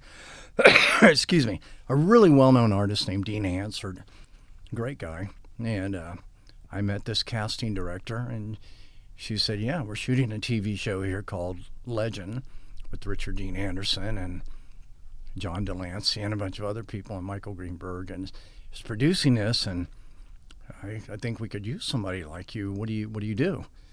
And I said, "I'm just on the bike, just traveling." You know? I'm on my Harley. She said, uh, "Well, I was wondering if you could read a few lines for me." I didn't even know what she was talking about. and she said, "Look, here, here's a, a script. I'll be this person, and you be this person, and we'll just go back and forth." So I did, and she goes, "Wow." She goes, "Okay, I th- I think we found the guy we're looking for, right?" So she said, uh, "How would you like to be on a TV show?" And I'm like, And again, you're still like, what, I'm, what the hell's I'm going not on? sure, right? sure Yeah. what's going on, right? It's like So- you're getting punked, right? Yeah, exactly. so I did get the the part, and um, and uh, but uh, because I was in Screen Actors Guild, I didn't even know what Screen Actors Guild was. You know, I they casted it out of Hollywood, and and Michael Greenberg said to me, I met I met the executive producer, and he said, um, "Look," he goes, "I know you're just a biker, and here's traveling." He goes, "But how would you like to work on the show?" And while you're just hanging out here in Tucson, and um, I thought, well, why not? You know. So uh, I did. I signed on as a PA, production assistant. Um, pretty low in the ring. Get to hand a lot of coffee to a lot of people, but you get to Learn. know the actors really well, and you get to learn. And um, so by the time I finished the first season, um, I had uh, been a PA, uh, second second assistant director, and uh, and got my first role, my first speaking part, as a reporter on the TV show. Excuse me. And then I had written a screenplay about some stuff that I thought was pretty good. And Michael Greenberg said, "Yeah, this is pretty good." He goes, "How'd you like to be a writer in Hollywood?" And I Your said, mind must have been spinning. Oh my gosh! He goes, look, I'll, I'll put you in my guest house. I'll get you a job at Paramount. he goes, and then and then that was like you know before, well, it was like a couple months before the production ended. And uh, one day he called me in his office and he goes, he goes, you're not just a biker. He goes, you're something else. He goes, you have too much leadership. You have this thing going on. Blah blah blah. He goes, I want to know who you are. And And you're still thinking, I'm just a, you know, I just left the agency and Right, right. Marine, you know. so I told him, I just said, well, I said, I used to work for the government and I'm just clearing my head. And I said, um, I've got a nonprofit. That I want to rescue kids. And I said, I haven't figured out how I'm going to make the money to do that yet. And I said, but that's who I am. And he goes, You worked for the government. He goes, like the CIA or something. and I, I just like, la- yeah, I you're said, well, what you're about to say. I said, well, uh, yeah, actually. and um, he just, his mouth dropped. And I said, um, I said, he goes, well, he goes, well, last time I heard that from somebody, he says it was Steven Seagal. and I went, I don't remember seeing Steven Seagal there. I said, he may have. I said, I just don't remember seeing him. And I said, so that's what I did, and I don't really talk about it. And I said, so I said, but that sounds like a great idea. I said, you mean I can learn a different trade? And he goes, yeah. And he goes, look, he said, you could make money to go rescue kids and have it, you know, if you do it right. He goes, have that freedom to do that in this industry, the film industry. And it all made sense. And the next thing you know, I'm moving to California, and he got me a job at Paramount Pictures. And Wow. he and I wrote a, a screenplay together called Gentlemen of the Shade. And um, one thing led to another. And then in my career in the film industry, um, blossomed. Uh, and so I started Pen, Cloak, and Dagger. Pen being the writer, and Cloak and Dagger being my, my espionage career. And I started my own production company and publishing company um, at that stage and um, spent 38 some years um, being able to do just that, be in the film industry, producing and writing. Uh, And you of- were a uh, technical advisor for Jake 2.0, right? I was. I almost forgot about that. Thanks for reminding me. you Yeah. can't forget that. Now, Yeah. now, what does a technical advisor do?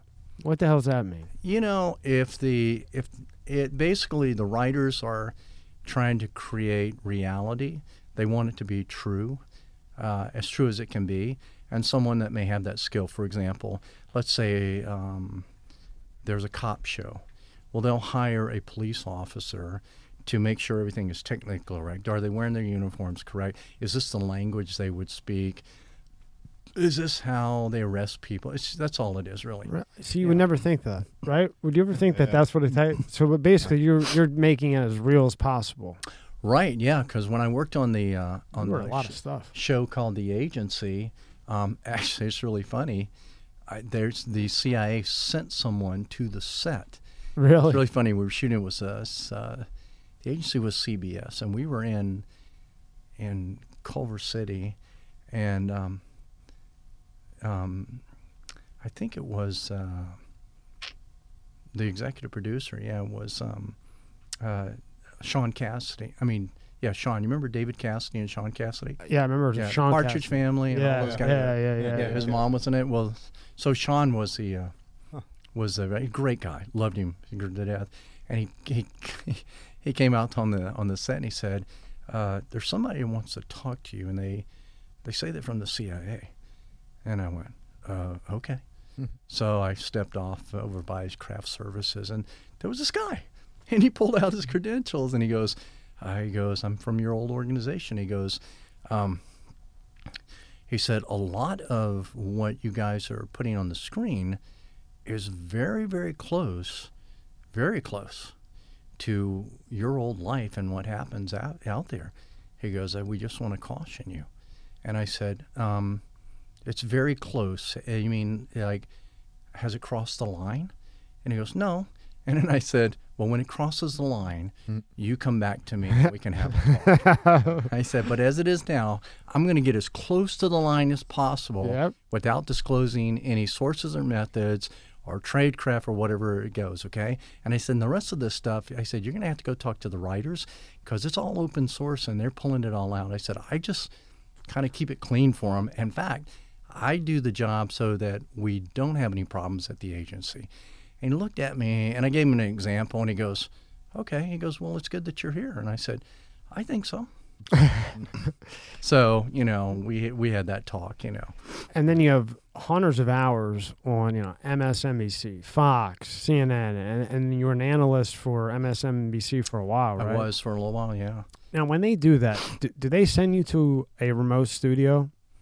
I did. I did go to. I went to mostly off of. Uh, I went to a remote studio off of uh, um, Mobile. I always Motor, wondered off of Motor Avenue. because it looks Yeah. so real. Yeah, I, I was in mo- most of the time Motor Avenue, right in Culver City, is where I went.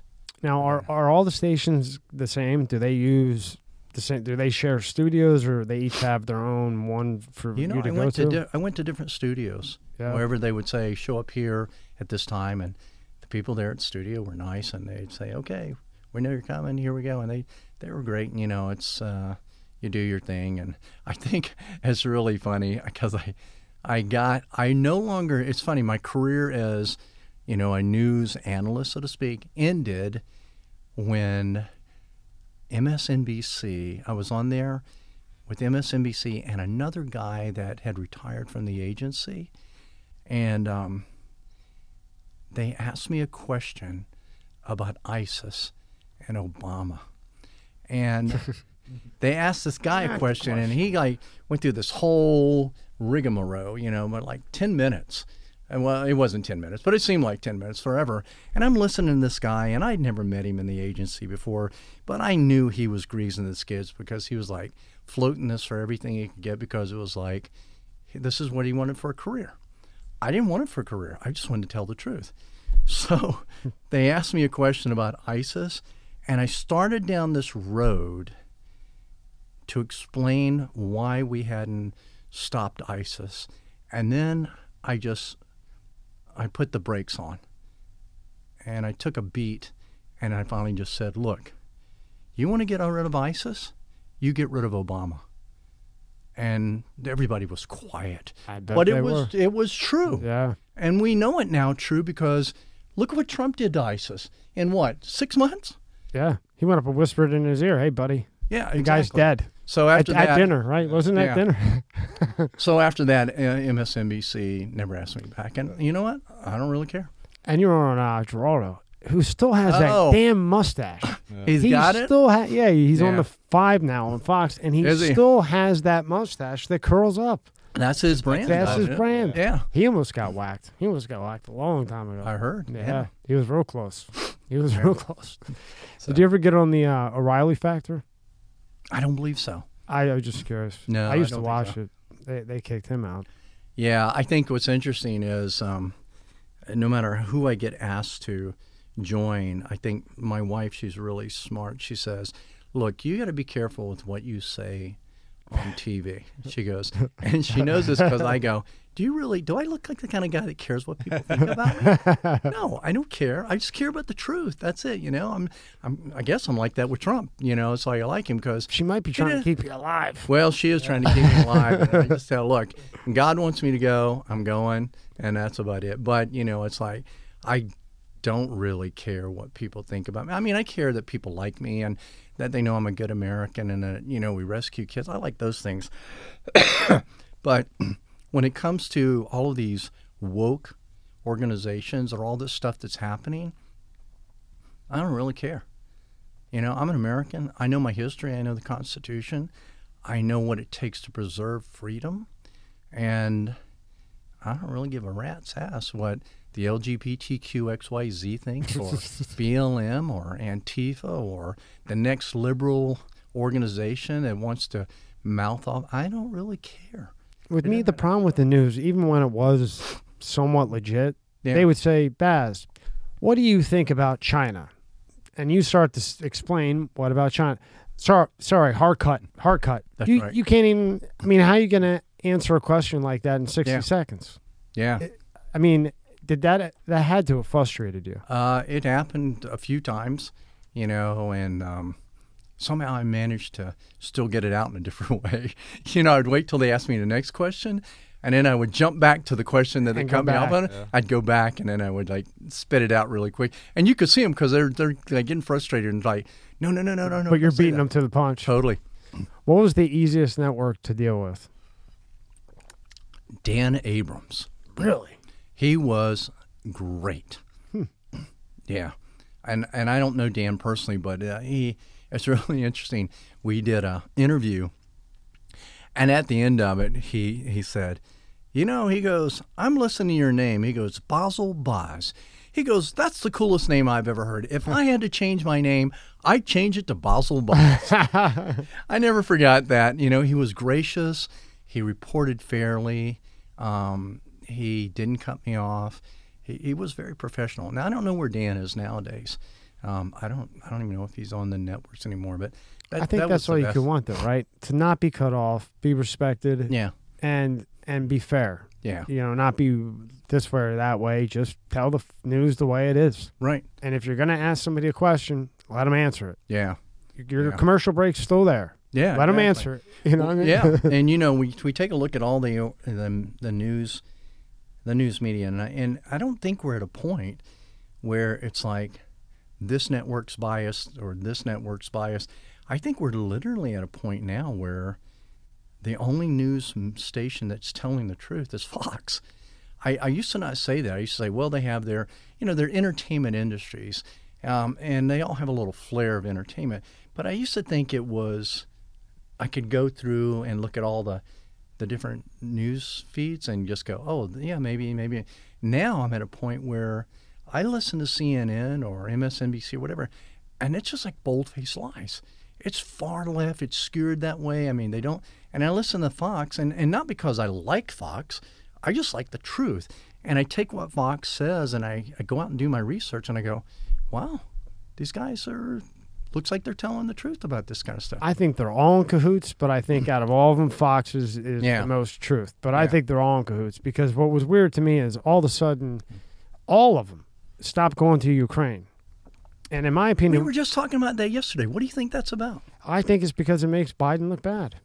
It makes him look bad I because it's Never war. thought about it's that, but I war. think you- got right. citizens dying. Now all of a sudden, before it was every two seconds. You got that guy. You know, you got 17 guys over there. They're going there every two seconds, yeah. and the only time they're cutting off was for the Johnny Depp case. Do you think it's that, or do you think that just spitballing here? Um, the only thing they can report is the same thing every day. I You think can that- only report so much war. but- we learned that in, about Vietnam. Yeah, but you know? all the stations don't do it. All of them Mm. don't go to Ukraine. They might mention Ukraine once or twice Right. a day. All of them. There's a reason for that. there is a reason. I wonder what it is. If it's one, okay. Two, Yeah. okay. But when they're all not going to Ukraine anymore, Mhm. somebody got a paycheck because it's, in my opinion, because it's making Biden look bad because it's war and citizens are dying. Whether it, That can it's make a lot of just the way it is. So you stay away from that, and you go to, you know, raiding, tr- you Mhm. know, hitting Mar-a-Lago or, you know, January 6th or, or this case, that case, whatever case, this missing person now. Why do you think all these people are missing? Yeah. Well, if you have 10 million people coming in the border every day, it's probably going to happen. Well, we're going to see crime escalate beyond Oh. anything we've ever seen. And and interesting enough, and I talked to our law enforcement partners, mostly our local and state law enforcement officers, and they already know that they are ill-equipped to handle MS-13. They already know that they're ill-equipped to handle the flood of immigrants that come from not all, not all, but a majority of them from a world of crime where you did things in the street just to survive, and they aren't going to have the the capacity to detain these people for crimes, and and the system's broken, and whatever it's going to be. I remember um, our good friend of ours at ICE. I can remember the day he called me and he said, "We just rounded up." I thought he said 30 illegal aliens. And he said, We just got a call from Washington that said, let them all go. I said, Like, just let them go? He goes, Yeah. He goes, We have them in a detainment facility. I said, Where are you letting them go? Like, back across the border? He goes, No. We just opened the door and they said, Let them go. And out in the street they went. Now, what do you think they're going to do? They have no money. They have nowhere to They're gonna go. crime. They're going to commit crime. They have to. There's no choice. They have no choice but to commit crime. Yeah. How are you going to live and eat? How are you going to live and eat? You have know? to. There's no choice. You're, you know, so it's a shame. So, in reality, because of that, we're doing them an injustice by making more homeless people. We're coming across the border, and we're- we are we're not preparing. We can't. And and in addition to that, we're giving people free medical. Illegal aliens, we're giving them free medical. Americans can't even get free medical. I'm, I'm not sure actually we want free medical. That's a big socialist thing. But what are we doing now? And then what's interesting about this, and it doesn't infuriate enough Americans, it's like, where do you think, where do you think all that money's coming from? The taxpayers. Of course it The is. taxpayers. So when our taxes keep going up over and over and over, it's to pay for everybody else's shit. All pay- the people that they let in. that's exactly right. And how long can we sustain that Not before long. it breaks your bank Yeah. account or my bank account or your bank account? Just think about it. It's inevitable. And then it goes back to what you said in the beginning. You have to. You have no choice then but to depend on the government, unless you move the hell out of here. Where are you going to go? Exactly. Unless, of course, it goes back to what you were saying earlier, which is you hinted to this, I think. What will people do when that happens? And I think that people will be fed up with it. And I think that people in this country will do what they did in the French Revolution. I think so. I think, and what's interesting, I think the Democrats and the liberals and this administration underestimate the resolve of the American people, American patriots, and I think because of their arrogance and their need for control and greed, I think they're blinded to the fact that if and when the American people cross the line, they will be relentless I and agree. they're gonna they're gonna go after people, and they know. Here's the interesting thing: there are enough Americans in here that know where every one of those people live. Call it what you want. Call it civil war. Call it revolution. What else? call it retribution. You can call it anything you want to make it a crime. Just because you make it a crime doesn't mean that people aren't going to go do it. When enough people can't feed their families, when enough people don't have anywhere to live. Yeah, Some might just sit still, but there's going to be a lot of guys that aren't going to and women that are not going to sit still, and they got nothing to lose. That's exactly Because right. at that point, as we said, you have nothing to lose. That's so right. So what are you going to do? Live poor, not eat, nothing to do. You know, you're everything's everything's shot. right. So when you have nothing to lose, you do crazy things. That's exactly right. And the government I don't think. I think they're underestimating that. they're underestimating that. What the quick fix will be is the situation the economy has fallen. It's no fault of our own. And we're going to save the day. We're going to help you so that you don't have to starve. And again they're underestimating because people in this country have a history of living free and working with their own hands and making their own money and living their life the way they want to live their life with their liberty and their freedoms that they're not going to fall for that you know, and they may think they're going to fall for it. They're not. They're going to go, I don't want your handout. I want my job back. I want this and I want this. And because you are standing in the way of that, you know you are a threat to my family and my livelihood and whatever it may be. And they're going to take action. And that in itself is what we're going to see on a massive, massive individual level. And so much to the point, and it's what scares me because it won't be fair to people, but if you're a Democrat, you're going to be a target. If you're a socialist, you're going to be a target. If you're a liberal, you're going to be a target. If you're a supporter of this administration, you could end up being a target, as I've seen it unfold in third world countries. Again, with the predictability outcome, as I talked about earlier, these are the things that I discussed with law enforcement, stuff like that, and said, look, I'm not advocating this. I'm saying this is probably what's going to happen. And you're going to point the finger at a lot of people and good citizens of this country that are trying to live and not die each day. You're going to try to make them look like bad people, and they're never going to see it as I'm a bad person because they are not going to fall under a tyrannical government. They're not going to fall under a socialist system. And they're going to take up arms and they're going to do other stuff. And that's one of the reasons why the government's so bent on getting rid of people's weapons Yeah, in their Second Amendment rights. because because like like You can't control people. you can't do control people. Exactly. Because, like, like we keep saying, when that happens, they're going to say, well, when did this start? Well, it started when the left got in. Yeah. And then all the blame is going to go to the left. And like Mhm. you said, if if you're over there and when that time comes, because people aren't, even if there's a Republican in trying to fix it or whatever it may be, right. They're going to remember that this all started with Biden. And, they, And his exact- people. Exactly. They'll they won't remember Obama or Bush, No. who was all part of the same club. It will all be Biden. It'll all be Biden. Yeah. And it's interesting in that, you know, is that we're already seeing in the country, sadly, we're already seeing something that happened during World War II when Hitler started to take over. We literally had neighbors turning neighbors in, those Jews. Yeah, I have some Jews that live around the corner. And we even had Jews turn Jews in. We had family members turn family members into the Nazi party, right? George Soros, right? yeah. He did. that fucking guy. Yeah. And even now, so now we're even seeing in America, we're having liberals and Democrats go, oh, my neighbor, he's a conservative. And by the way, he has guns.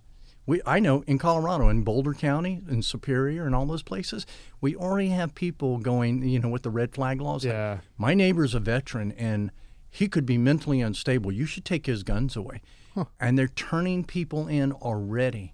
Now, what kind? What do you think that fuels? You know, it's interesting uh, about that old gun thing. You know, we don't take, we don't make sober drivers because a drunk driver kills someone in their car. We don't take a car away from a sober driver. Same thing with guns. That's what they're trying to do with guns. There's a lot of people that own guns that are going to protect you from crime. And by the way, crime's going to increase over the next five to 10 years because of the border situation. And people are already starting to see it. But yet, we still have that same thing that happened in World War II. We're starting to get the far left is literally starting to try to rat out their neighbors because Who they don't like them. who now, the fuck rats out conservatives your don't. neighbor? Well, conservatives, I never find any conservatives When I was growing up, I never people. did that. You No. I mean, it's your neighborhood. Yeah, exactly. Even or anything. You just you don't say anything. That's right. So when that starts happening, and people, they do it now. Like I saw this, you know, saw the thing with the FBI. They put out that it leaked out on their. Uh, did you see that about? These are the if you see these flags or these symbols, Oh yeah. this is a chance. This is these are considered domestic terror, like the Betsy Ross flag. I didn't see it. Oh yeah, did you oh, see that yeah, stuff? Yeah. Yeah, like the you know the old rattlesnake with "Don't tread on me." Yeah. That's a all dates all the way back to our history. The Betsy Ross flag dates back to our history. yeah. They call it domestic terrorist flags. Are you serious? Yeah. Yeah, Yeah. yeah. not- yeah. So I, I told my wife, I said, I'm going to get all those flags and just fly 'em." She Put 'em goes, all no, in no, fire. no, you're going to start a fire. You and John, you and John put them all around. right. All ten. I'm going to send them to Rick Prado. I'm gonna, Rick, put all these flags up in your house quick. but um, but then there were some things like I think the not the promise was it the, not the promise keepers. Uh, who's the other group? Oath keepers. Oath keepers, yeah. Oath Keepers. Yeah. They had the oath keepers thing, all those things. So these are people that at one time they love the country and they're they're just are great patriots to some degree. Now, it doesn't mean that there isn't somebody in there that's probably a rotten apple. I'm not saying that. But you know, they I mean we have that, but all of a sudden, I mean it leaked out and now if you have that flag, and so now we got people going, oh, my neighbor has a Betsy Ross flag. I got a buddy of mine in Colorado. He's got a Betsy Ross flag, and he flies it on the top of his store, and we love it because it's history. He's a big his, history buff. You know, he's like American Revolution. I remember that, and I remember this. I mean, he just studies history, right? And I think he's got one of the "Don't Tread on Me" flags, you know, that kind of thing. And I was laughing with him. I said, "Well, let me know when the FBI comes and kicks your door in, you know, because that's probably going to happen." And It's just like why can't people just why can't people just be themselves? Why can't people just yeah, be them? yeah, You know, with, without the bullshit. Yeah, well, because there's an agenda. Yeah. And the agenda is a left agenda. Stupid question. I don't know how we got left and right and all this stuff, you know, um, to stay in the middle and be a good patriot. But almost now, and it's interesting with some three letter agencies and other people, to believe in the Constitution, to salute the flag, to say the Pledge of Allegiance, all the things that built our country, they look upon it like it's wrong. Like it's wrong. Yeah. And it's not wrong. It's right. They're wrong. And we have to have enough people stand up and go, You're wrong. You don't know history. You don't know the country. And if you're not going to support the Constitution, and get the heck out of Dodge, Well, you know? it's, you know, it's funny. Uh, I don't know if it's off off subject or not, but um, my my kids play football. My youngest son, we were headed to his scrimmage. Not well, not his scrimmage. He scrimmaged the day before. We're seeing the older kids scrimmage, right? Right. 14 year old scrimmage. So we're walking the parking lot and we're walking toward the field, and I could hear the national anthem going. So my youngest, he's 12. He start. He kept walking. I said, "Stop, stop." So we stopped. He looked at me. He understood. He didn't get. it. He didn't hear it at first. So he stood. I stood there while the national anthem was going. You won't believe how many people Just kept walking. Stop. They kept walking. There were people talking on their phones. Like years ago, if you did that, your dad came with a hand to the back of the head. Like My Yeah. you my stop the national anthem song. It doesn't matter what you're doing. my doing. grandpa Yeah, would have stop. kicked my ass to China, and he would not have come and got me. Yeah. but I couldn't believe it. I mean, people talking on their phones. Like, like it's Really? nothing's going on. You're just like Why am I saying take really? take your 30 seconds and stop for a second and then go back on and do Yeah. your thing. But yeah, it was. You know, all those people, they should go to a communist country, right? Oh, they'll- Put them there for a Absolutely. They'll month. shoot them. They'll shoot them if they. If And they if you do make it back, course. and Yeah. if you do make it back, I bet you, I bet you listen. Bet you do too. My hey- dad used to stop the car and we would get out. You know, he would step out of the car and stand at attention if we drove past the national anthem. And I remember on the military base, whenever they played taps or whenever the flag was in the morning or when they were bringing it down, everybody stopped their car. Everybody saluted. You got out of your car, you saluted. I mean, you know, it was an interesting thing. But you're right, Tommy. You know, put their butts in a.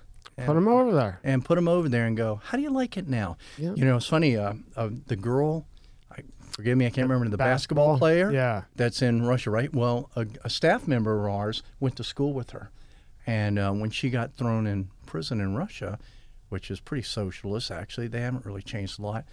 She, she said, "Well, I guess she." And by the way, just so you know, this basketball player was a big liberal socialist, from what I understand from one of her classmates who sworn to our staff. She goes, "Well, I guess she's getting a taste of what she believed." in." you know, and there you have it. No freedom. I mean, and that's the socialist system. It's like you're in prison. I'm, I'm sure she didn't get a fair trial.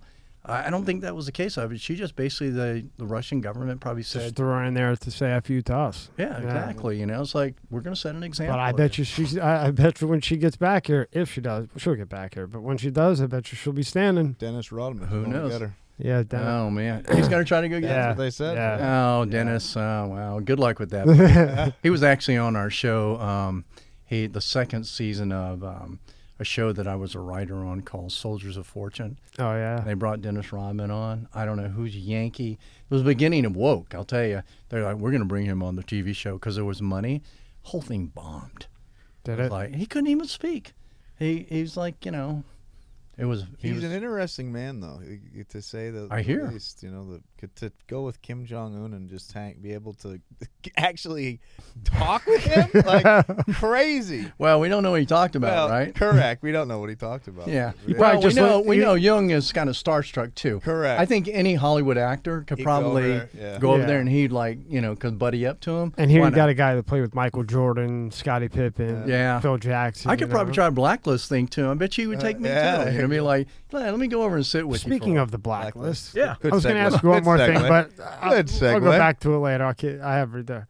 So how did the blacklist? How did this happen? Because this is some serious shit, Yeah, that was a Yeah, look at great this, look.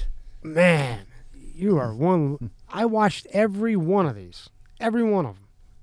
That's my good buddy Thad Turner, former Navy SEAL Team Two, behind me there. That's James Spader, great Yep. guy. Yeah, how is he in person? He was wonderful. He what a professional. Perfect Yeah, for the role. he was very gracious. Uh, taught me a lot. Was very generous. How'd you get the gig? You know, a to um, Z. A to Z. A to how'd Z. You get the, how'd you get the, get the gig? That's a 1911, by the way. That's what I was using there. Wow. um, so Michael, so Jon Bokenkamp, he's one of the creators and writers, and there's a lot. There were a lot of good writing teams, and of course the the cast was stacked really well. Uh, everybody was done well, and but the hero, and all of this was the executive producer and sometimes director Michael Watkins. Um, just love him to death. Um, so Watkins calls me up one day. We call him M4. Now, get this, you're going to love this. So, Michael Watkins is the only cameraman director that I ever know that got his own battle gear and literally went in the trenches of Afghanistan to film a documentary Ugh. before it was ever being done by himself. I was supposed to go with him, and I couldn't because we were running a rescue operation, and he went on his own. Balls. And his Yeah. wife like, "Will you br- make sure you bring his body back?" And I said, "Well, I have to go get it." and I, and Oh. so anyway, great guy. So- Anyway, so, you had known him prior to I had known him Blacklist. prior, yeah, Oh, okay. okay. things. He so was you had a little bit of an in. he had actually been a director on the CBS show The Agency. oh yeah, that's right. You're on Yeah. the agency. Yeah, he was on the CBS show. The Oh my agency. god. Yeah, wait till you see his credits when we're done with the blacklist. Yeah, yeah. We're on the blacklist. Then when when you see his credits, you'll be here for an hour going through it. All right. So Watkins calls me up and he says, "Hey," he goes, "I'm shooting this new show." He goes, "It was falling apart. I got called in. I'm EP. It's called The Blacklist." And he goes, and I'm like, "Okay, well, what's it about?" And he goes, hmm. "Well, I don't have time to tell you about it." He goes, "But I got this scene, and I need somebody to come in and show us how to take down a warehouse that the main character James Spader may have been captured in. Can you do that?" And I said, "Well, well, sure." He says, "Yeah, I got a bunch of stuntmen that probably need trained up." And I said, "Well, what if I just bring in some real former CIA guys?" And he goes, "Like, you, what do you mean bring him in?" I said, "Like, I could, like, you could fly him in." I said, "Then we could shoot this in probably one or two takes." And he says, "Absolutely." He goes, "Where are they?" I go, "Well, I got one in Iraq, one in Afghanistan, I got this other guy here and here and here." I said, "So I got about like four or five of them." I said, "Would you be willing to look? You don't have to pay anybody; just fly them in and feed them." And he said, "Absolutely." So he flies my my guys in, right? John Herms was there, and that, and a few other guys. So anyway, we get in there, and Michael was just so gracious. He was shooting in the morning, and he said, "Look, I want you to go." He knew I had some experience. He goes, "I want you to go out and lay out the scene, and we'll shoot after lunch." So I go over with a location guy, and I just take pictures of everything, and and I put them on the wall. And so in lunch break, I go, "Okay, here we go. Here's all your shots. Here's what we'll do. This is where we're gonna move. Blah blah blah. Set cameras here. Blah blah blah." And he's got a drone, camera drone too, which is really cool. And he goes, "Okay, let's shoot it." So we shoot this thing, right? And it, we do it like in three takes, and it turns out great. I go away.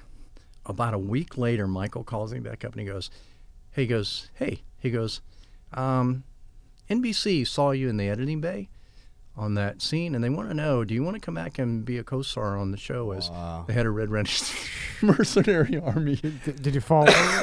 Yeah, I just said, I don't have to say anything, do I? he, he starts laughing. He says, Well, I don't know what you'll have to say. He goes, But are you interested?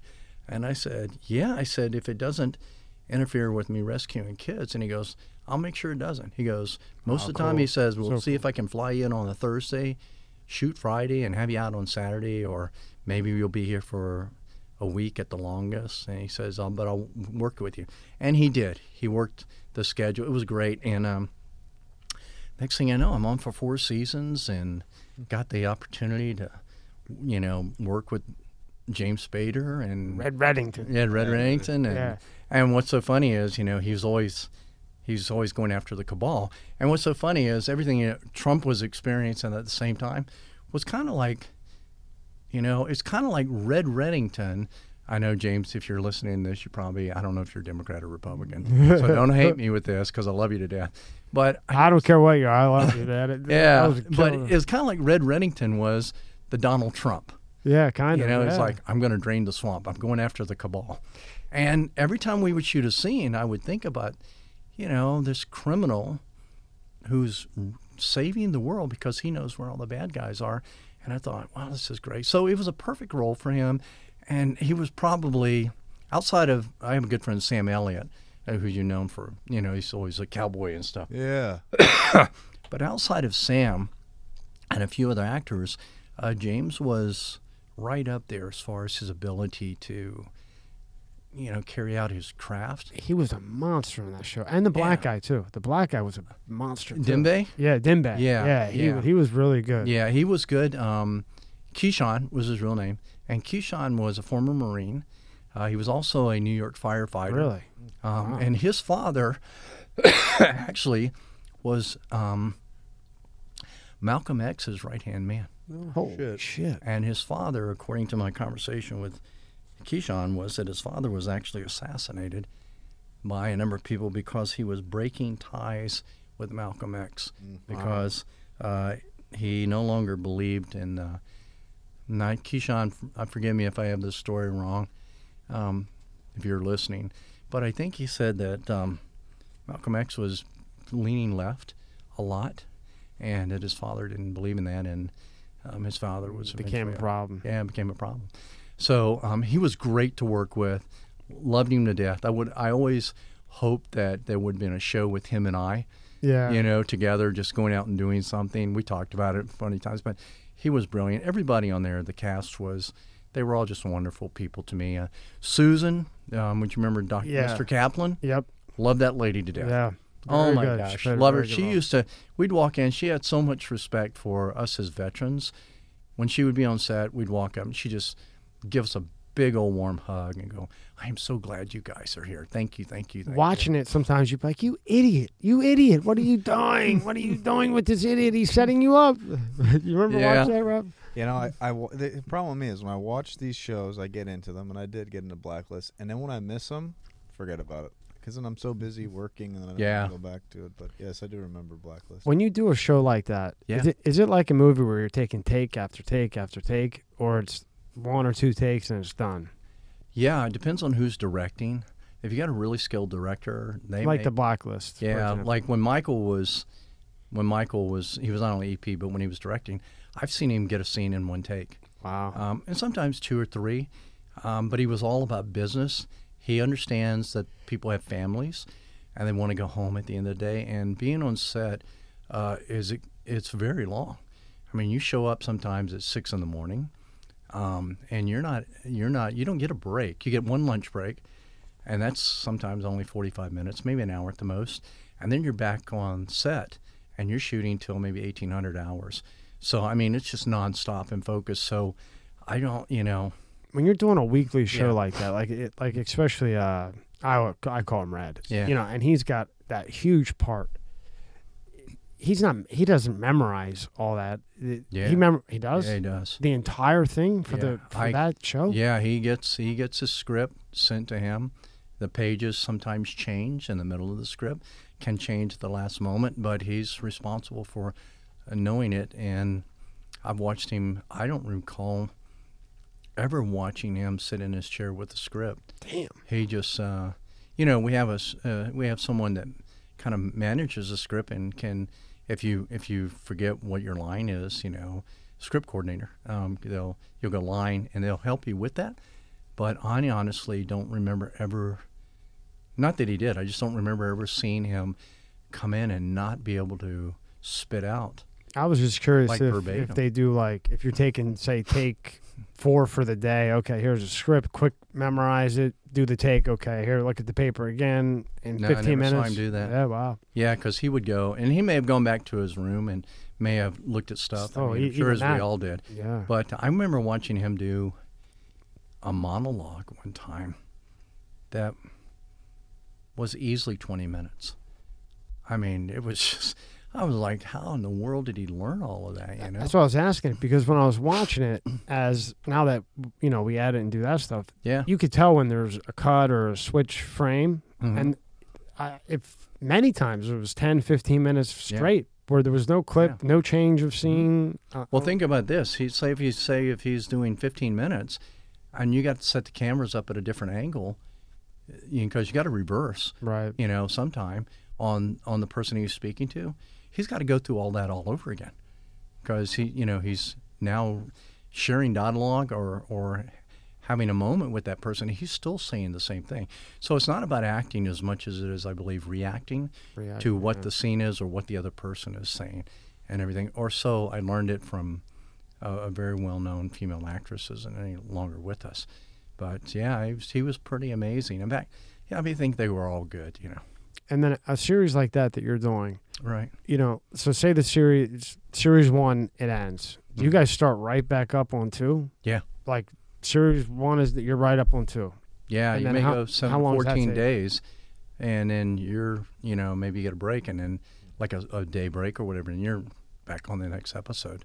And then how long does it take to like with the blacklist? What were they 10, 10 each series? Ten shows a don't series or eight maybe? Yeah, I don't, I don't remember to be honest with you. How long did each series take to to complete? You You're talking about from the time you shoot it to the time it's edited. yeah.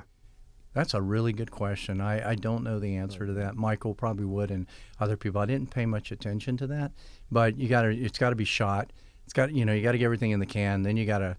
it's got to go to the editing bay, and those guys have to edit it. And the director gets the director's cut. So right after you shoot, the director's in the editing bay because it's his episode. So he's got to make sure, along with the editors, that it's his vision and whatever he was trying to do. So it's it's a little bit of work. Before the editing, though, just the shooting, how long does that take? Like when you like Depends the on the episode. If you, you mean if you don't get up early, let's see. I remember shooting for we've shot for seven days. I remember shooting on some other stuff. It was like 14 day shoot, but I generally speaking about it's about a week long. You know, I, I if I recall correctly. Wow, that's that's some, Yeah. congratulations. Yeah, you would go like Monday, and then we'd end up like early Saturday, and then maybe shoot two more days after that. It just depends. because I remember The Sopranos when I Yeah. wa- when I was a kid, right? And uh, the lady I worked, for, my boss, actually, she liked The Sopranos. Yeah. So I could get the seasons earlier. So I would give her one like one episode at a time, so I could leave all day and go to the gym and do whatever, and she would look the other way. She was an Italian lady. She didn't Yeah. care. You know, she just wanted her little. She wanted to tell everybody that she got the new season. You oh, know, Oh, that's it was great.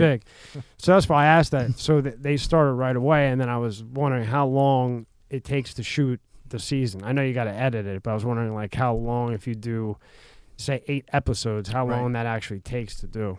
Yeah, that's probably a question better for for the executive producers Okay. guys that actually shoot it. As an actor on there, you know, it's like, You come in, do your shit, and you're out, right? well, kind of to be Kind honest of. with you. You know, yeah. I mean, if I had, I'm sure there are moments. I'm sure if that time ever comes in the future where I'm like, you know, the executive producer, I'll pay more attention to it. but yeah, I just want to get in and do myself, kind of like CIA, just a specialist. Like, okay, you're a sniper. You have one job. We're dropping you in. Take out your target. We're picking you up. That's all you need to worry about. You know. right? Yeah. Pull up all, all the credits. All right, look at all these, man. Wow. Avenger. The Closer, The Company, Jake 2.0, Combat Missions, The Agency, CPS, The Legend, Nowhere Man, The Kobe Rubin Story. Scroll down through all these, Rob. Phew. How was The Analyst? Did you enjoy that? What's that? Did you enjoy The Analyst? Uh, go up. Where are we at? Uh, the show. The agency, you mean? No, no, the an- the uh, analyst. The agency. Yeah, shit, agency. That's kind of like analysts. The agency was great. We talked Yeah, a little bit about that. It's only there in bold letters. Ah. That's okay. I was looking at analyst over there on the right hand side like a moron. Look at all that war on terror. Damn, boss. Are these are all your all the shows you ca- were on too? Like Yeah. looks like. Oh wow. Yeah, you get a lot there. Now, do you get a now? Do you get a vote uh, for an Emmy? Is that right? Are you? No, no, I didn't. I don't think I was ever put in for one. But Ah. but do you get a chance to vote? You yourself? uh, I do, yeah. With yeah, Screen right. Actors Guild, Right. yeah, Correct. Yeah. and Writers Guild, yeah. That's kind of cool, actually. So he gets a he gets to vote for the Emmys. That is cool. All right. I like that's pretty neat. Wow. How many episodes of The Blacklist? Holy crap. A lot. a few. Just a few. And then you got radio, print, spy, New Man Magazine, music. And then you got into mar- before that, before this, you got into martial arts, and what, I can't even say what you did. Yeah. Uh, Um, c- I have it here. Uh, Aikido. Aikido? What the hell is Aikido. that? Do you know what that is? I've Yeah. heard of it. What do you think it is? Uh, It's got to be some type something of with your jits. ha- hands. I, don't- I have no idea. I don't know. I'm not gonna try. Yeah. Probably yeah. a new way to kill somebody. I don't know. Fuck. it's uh it's Japanese and it, it actually is it's the art of hand to hand combat basically for the samurai if they lost their battle tools, their sword or whatever. Um, Oh, very It's been cool. around for a long time. Um, it's it's actually what Steven Seagal practices. He's a sensei for that. So you've seen him in Yeah. action. It that's what it is. I was blessed enough to be a part of a, an amazing uh, the Hombu, which is the headquarters for the uh, Budo Yoseikan Federation, which is in Torrance, California. Um, Sensei Ajay. Aikido is that where you can you you can take your palm and just knock somebody out with your palm? You probably do it with that can of monster right there. Too. Well, yeah. I, I meant like the actual, you know, not Um, us in the you know what? street. It's it's uh, it's interesting. It's um, it's the mostly a process of off balancing. And the transfer of energy in a direction or opposite direction or whatever it may be. Wherever you want the power to go to. Pretty much so. I, I think it's a great way of helping people understand it. Um, you know, um Google probably has a better definition for it. Um, I've studied for about, I don't know, 30 years. Wow. Wow. You know, Congratulations. Not a long time. I still need to be studying. Um, I'm no longer because I live in Colorado. My the dojo, which I loved, uh, is actually in Torrance, California. So, um, any training that I do now, I have to do virtually, or instead of finding a another Aikido dojo. You know, I could start a study group, which would be me basically uh, encouraging others to train with me to some degree. But um, yeah, it was great. It was a great part of my, my life, Congratulations. and I love it. And it was Uh, great. an- and another thing that was. Well, I was just gonna say, You if, know? if we didn't, we, if we didn't know this already from the beginning, just don't fuck with this guy. yeah. If you're, at a, if you're at a bar, you're not fucking. yeah. You're not fucking with Yeah. this guy. Him, Well, and, Rick- him, and, Rick- him and Rick have that stamp. Yeah. Don't, Don't fuck, with, me. Correct. so I forgot to ask you Yeah. one thing about Blacklist. yeah, They had said that it was based on Whitey Bulger, partially based on Whitey Bulger. really, Yeah, you're talking about the Blacklist. Like I, I Really? guess, yeah. Who You said Google that? Do you remember? Google, yeah, okay. That I didn't know. I didn't help create the show. yeah. Rob, go to that's Google and type in uh, Blacklist. Yeah, they said it was uh, partially based on uh, Whitey Bulger, Okay, and I, I don't see how th- that Blacklist. Oh yeah, do it like that. Yeah, the Blacklist was originally inspired, Inspired. by my boss Whitey Bulger. wow. click right. There's the blacklist right there. Following the screening, producers revealed that their inspiration for the show came right around the time Whitey Bulger had been captured. Bulger is a Boston crime figure. Everybody knows who he is. Yeah, I, I don't. I just. Dedicated protecting his neighbor and his sure. resident. Well, uh, they could take the idea and run with it. I guess kind of. I just didn't see it. I didn't either. I didn't never talk about it on set, but And you were and you were in it. But Yeah, I, but I I'm saying in when. I was watching it, I didn't see anything really like Whitey Bulger did. Well, maybe it was the whole idea of protecting Yeah. the country or protecting your neighbors or I don't know. It was a great show, so who cares? stuff. it's still entertaining even when we watch it now. It's like, hey, that was fun. I don't remember that, you know. So and then you got into speaking, got into speaking. Uh, and this is a great yeah. thing that you do, life coach. I do life coaching, yeah, and and uh, we stay kind of busy with that. I'm, you know, it's um, I got to a point where I realized, you know, my father was this amazing life coach. He just provided guidance to me and my sister and my friends, and everybody was coming to my dad. And I grew up in a family, and, and being an Italian family, you probably might have grown up like this as well, where we sat at the foot of my grandfather after dinner, and he would tell stories or give guidance, or Oh yeah. you know, it's The- like I, like, I looked not- at it yeah. as a damn lecture, but Right. yeah. Well, yeah, and after a while, I started seeing the wisdom, and, and I did Yeah. too as a kid. And so I started seeing the wisdom in it, and it was like, wait a minute, you just helped me navigate a lot of fault lines in life. And then I went to the Citadel and got more of it, and as in the Marine Corps, and then life experience, and all of a sudden, I had people that started coming to me uh, that I ended up mentoring, you know, younger men mostly, and um, the advice I was giving them was working for them, and um, one thing led to another, and the next thing you know, a buddy of mine said, "Oh, "So you're life coaching," and I was like, "Mm, "What?" He goes, "You're life coaching." He goes, "You're giving better advice than they're going to get from their own home most of the time."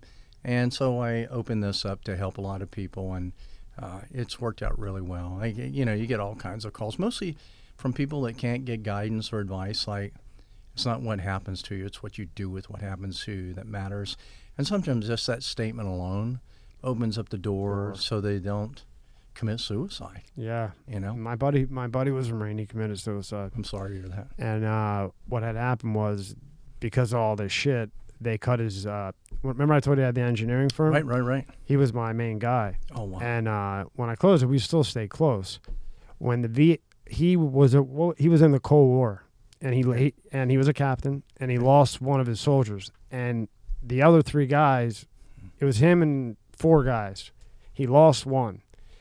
He was the captain, and he wanted to go back and get the soldier that they lost. But if they want, if they would have went back, they all would have died. Yeah. So he had to leave, and he never got over it. From the day I met him, I could see it in his eyes. He never got over it. Yeah. He came home.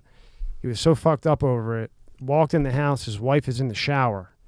he thinks just in his mind that she's in the, he's in she's in the shower with a guy. Starts just, just Shoot her? blasting the house. Not her, Oh, just oh, yeah. shooting this, the house up. Yeah. You know, didn't hit her or anything. But then, you know, he got over that thing or whatever. Stayed busy. VA had overtime at the VA. Then COVID hit. Yeah. And they took his overtime. And when they took his overtime at the VA, because that was his home to be like with his brothers, Mhm. when they took that overtime from him and he felt like his wife was going to have to go get another job, that was it. Wow. I, I had talked to him. He's like, I did this, I did that. And I was like, just stay where you're at. Just stay where you're at. Next day, I'm That so sorry gone. that. Kept trying to call back. Did they have him on meds and stuff? Ah, I, well, he was on vodka. that was his medicine, pretty yeah, much. a lot of guys that happens, and it's the one thing we. Fortunately, we have a method now. It's interesting. We have a, a protocol we use, and we use it for our, our trauma victims for sex trafficking, and we're it's about ninety eight percent successful every single time, every single time. Um, it doesn't work. The two percent that doesn't work is when there's a drug addiction because there's a chemical dependence. But when it comes to PTSD and stuff, and I've used it on a number of my buddies who are veterans that were suicidal, they're fine now and everything. So um, I even the VA actually, I had a talk with somebody at the VA um, also, and they were interested in the program, what we were doing. Never knew what happened with it after I turned it over to them.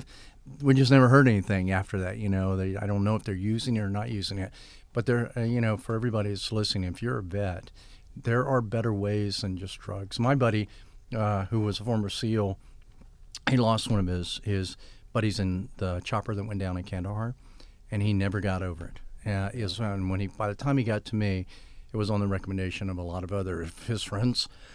I had him for two days, and at the end of the two days, everything was better than it had ever been before.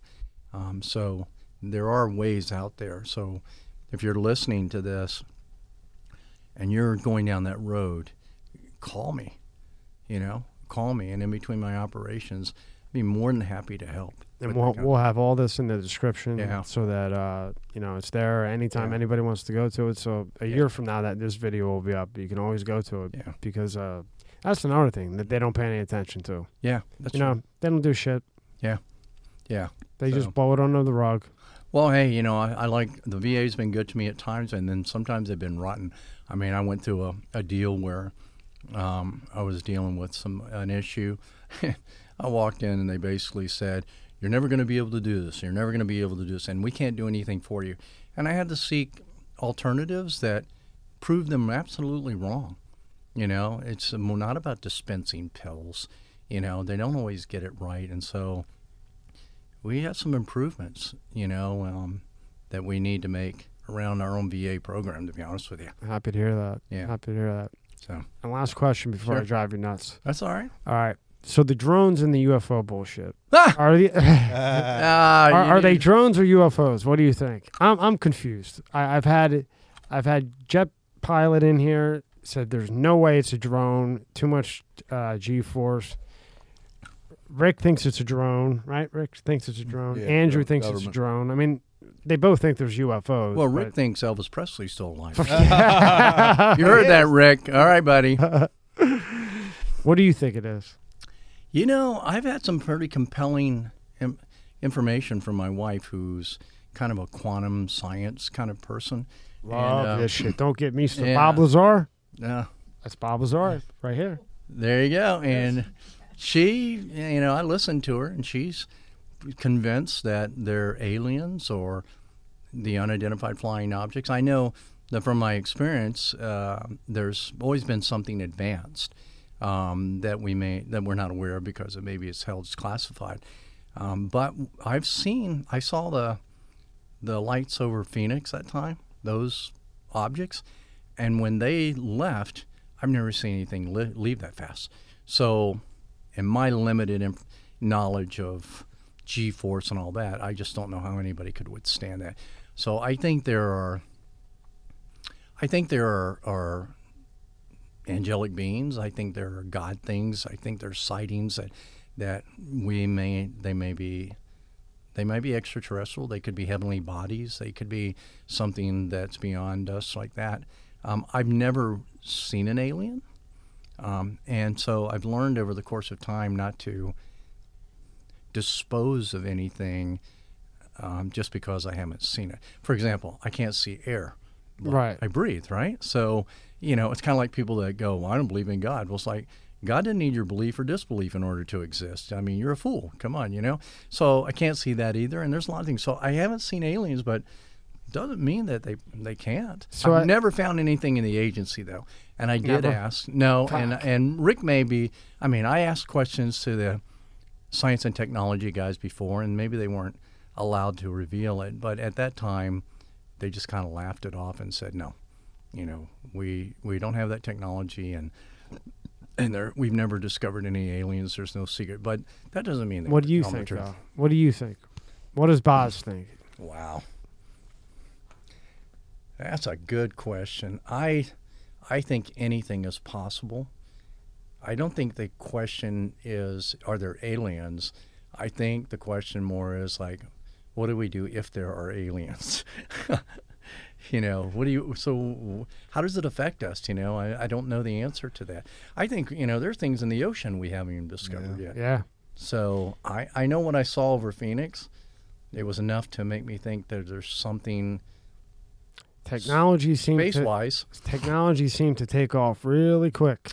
It does, and, you know, and I mean, like too quick. incredibly quick. So You know? th- that kind of seems like some type of reverse engineering. Like maybe got part of it. You know, Could be. I never got. I only went to Area 51 once. I didn't see any. you went to Area 51. Yeah. What can you say about that? went there to see a Hind helicopter. You know, we we had um, we put enough money out for for the Russians, someone to defect, and they did, and they brought a Hind helicopter. It was during the first invasion of Afghanistan uh, when the Russians invaded, and there was a gun system on there that we needed to understand, and we needed to understand a lot about it. So we had one, and we went to Area 51 and took a look at it, climbed all over it. You know, Is that a nut? Is that security beyond security? You know, uh, I went there with another agency guy. Um, we didn't have a problem. well, I guess I guess you- not. Yeah. If me and Rob try to go there, we're getting Yeah. bad. You might have a we're, we're- problem, We're, yeah. gonna have some bullet holes. Yeah, we had clearance. I mean, we went. And, we just went and there. We didn't go all over the place. We went and did what we were supposed to do, and then we left. That was, that was kind of about it. You know, Still, It you was got to stay right there. Well, it was cool 51. because I'd never Fuck. been on a Hind helicopter before, and it was Yeah. like, and we had like the first ones that anybody had seen. So, excuse me. So that was kind of cool. You know, it's kind of like looking at a UFO, maybe. I don't know, It's the. but I uh, didn't see anything else. I think this year is the 40th anniversary of E.T. the Is it? movie. It's like Yeah, that was a cool show. that's one of my wasn't favorite movies. Like, Oh, yeah. like- One of mine too. I liked it. Love- I love DC. It was good. It yeah. was the best. It was a every, good- every, every kid. for- Although my kid, my out, kids dread it when we go to Universal Studios. They have the ET ride. It's Yeah. the oldest ride there, and it's Yeah. you could tell, but it's you go on the little bike when they're ET Yeah. flying, and they're like, "Dad, do we really have to?" yes, we do. Yeah, Yes, that's we good. do." Well, you know what was good about that? Those were in times, and, and that was probably some of the times we didn't see anymore. The, the, they were making, Hollywood was making some wholesome stuff. I think that was Yeah. a Spielberg thing, Yeah, right? Spielberg. Yeah. Yeah, they were making some wholesome stuff. Unfortunately, I can't say the same about that now. No. You know, when we look at uh, the influence of like shooters, so to speak, like kids that, you know, and we look at their influence, they're in on video games like Yep. Call of Duty and all that. So they get so desensitized to human life and they get so brainwashed and programmed Oh, yeah. Yep. that when they go to do a bad deed, they shoot they shoot them up. You know, they get themselves on a weapon. You know, and look, you can get a weapon anywhere, and, and even if you ill, even, That, that's the funniest even thing. if you, you If- outlawed any weapon in the world, the black market you Yeah. can't stop it because guess what? Are we stopping drugs from the black market? No. No. Are we stopping anything from the black market? No. No. And we don't have control of it. So just because you make a law it doesn't mean shit. doesn't mean anything. If you want a gun, you're gonna go get a gun. That's just the way it. and the if you fuck don't have a gun, you'll get a knife, you'll get a baseball bat, you'll Something. get a. And now so they can the print guns. yeah. too. they can 3D print. oh of yeah, course. yeah. So the problem isn't the gun. The problem is why are people killing people? And if we address that, mental health. A lot of it's mental health, right? So coming out of the CIA and understanding a lot about the brain and programming. I think there's a lot of a lot of officers and the agency that understand you can just about program anybody to do anything. And with the technology we have now, you can do that and you can trigger them. They go, "What's the Manchurian candidate?" It's like, uh, yeah, absolutely. Pretty much anything Hollywood writes about is going to happen. Yeah. Yeah, I remember I got put when I was in Hollywood. It's interesting. I got uh, attached to uh, an organization of movie makers, and where the government sent people from all the agencies in the government. They sent half the class was uh, those people, and the other half were writers and producers. And together we would get together to do predictable outcomes. And interesting. And we came up with scenarios based on creative thinking. That was what it was about. Like, what would happen here? How could this take place? Well, what happened with Back to the Future too? There's no flying cars, There you go.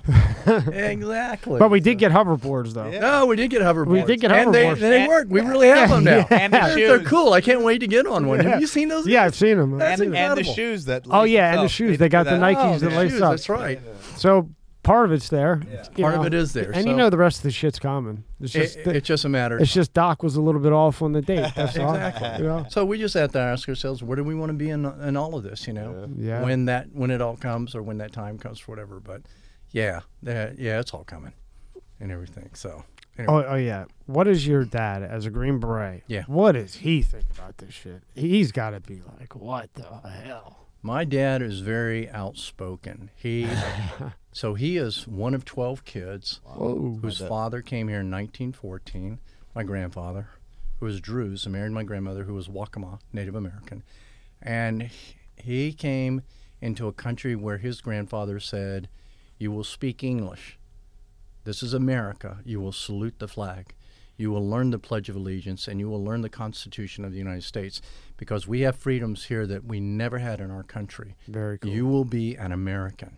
And my father grew up thinking, well, can I ever go back to the old country? That's what they call it. You know, you've yeah, that in Italy. the old country. And my grandfather said, absolutely not. There's nothing for you. All they do is fight and they kill. That's all I came from because he fought against the Ottoman Empire. And he oh, said, this is America and you will be an American. And so my grandpa, and my father, grew up very patriotic. I mean, and he grew up in Georgetown, South Carolina, which was an old American Revolution town, hmm. where George Washington and, of course, the Swamp Fox, which the movie Mel Gibson made, Yeah, The Patriot. Patriot. Yeah. Remember that? Yeah. Yeah. So he grew up around that. And I got a chance to grow up around that as well. So we learned a lot about the founding of the country. My mother's side, we're all part of the Daughters of the American Revolution. They came from the Lamberts, who came from Scotland, who fought during the in the war. So you know this this permeated our life. And my father is one who's very direct, and he's very no nonsense. And so he thinks that bad guys should be put away. He thinks corruption should be ended with an iron fist. And he cuts no slack in his dialogue when it comes to who he likes and who he doesn't like. That sounds And I'm gonna my tell you, yeah. so he doesn't he doesn't like this administration and he calls them for what they are. And he even goes further to say, if they come knock on my door, it'll be the last day of my life. so, and it's like, Dad, you know, you got to be careful. Somebody hears that. He goes, What do I got to lose? He goes, What are you going to do? Send me back to Vietnam, Korea? He goes, You know, he goes, He goes, I spent the whole, my whole life trying not to come home in a body bag. He goes, I have no problem being put in a body bag in America. he goes, So, you know what? He goes, That's right and that's wrong. And he goes, That's They want to come here, bring it on. He goes, Because I'm ready and I'm ready to go the way I want to go. That's the kind of guy he is. And with that, damn, that's a good way to cut it out. All right, Baz. Thanks for your time, man. Thanks, Tom. I I hope you come back again. Anytime you, a invite, good time. Your, our door is always welcome to both of you. Thank you so much. Thank you so much, sir. Thank you, buddy. What an honor to meet you. Good. Thank you. Thank you.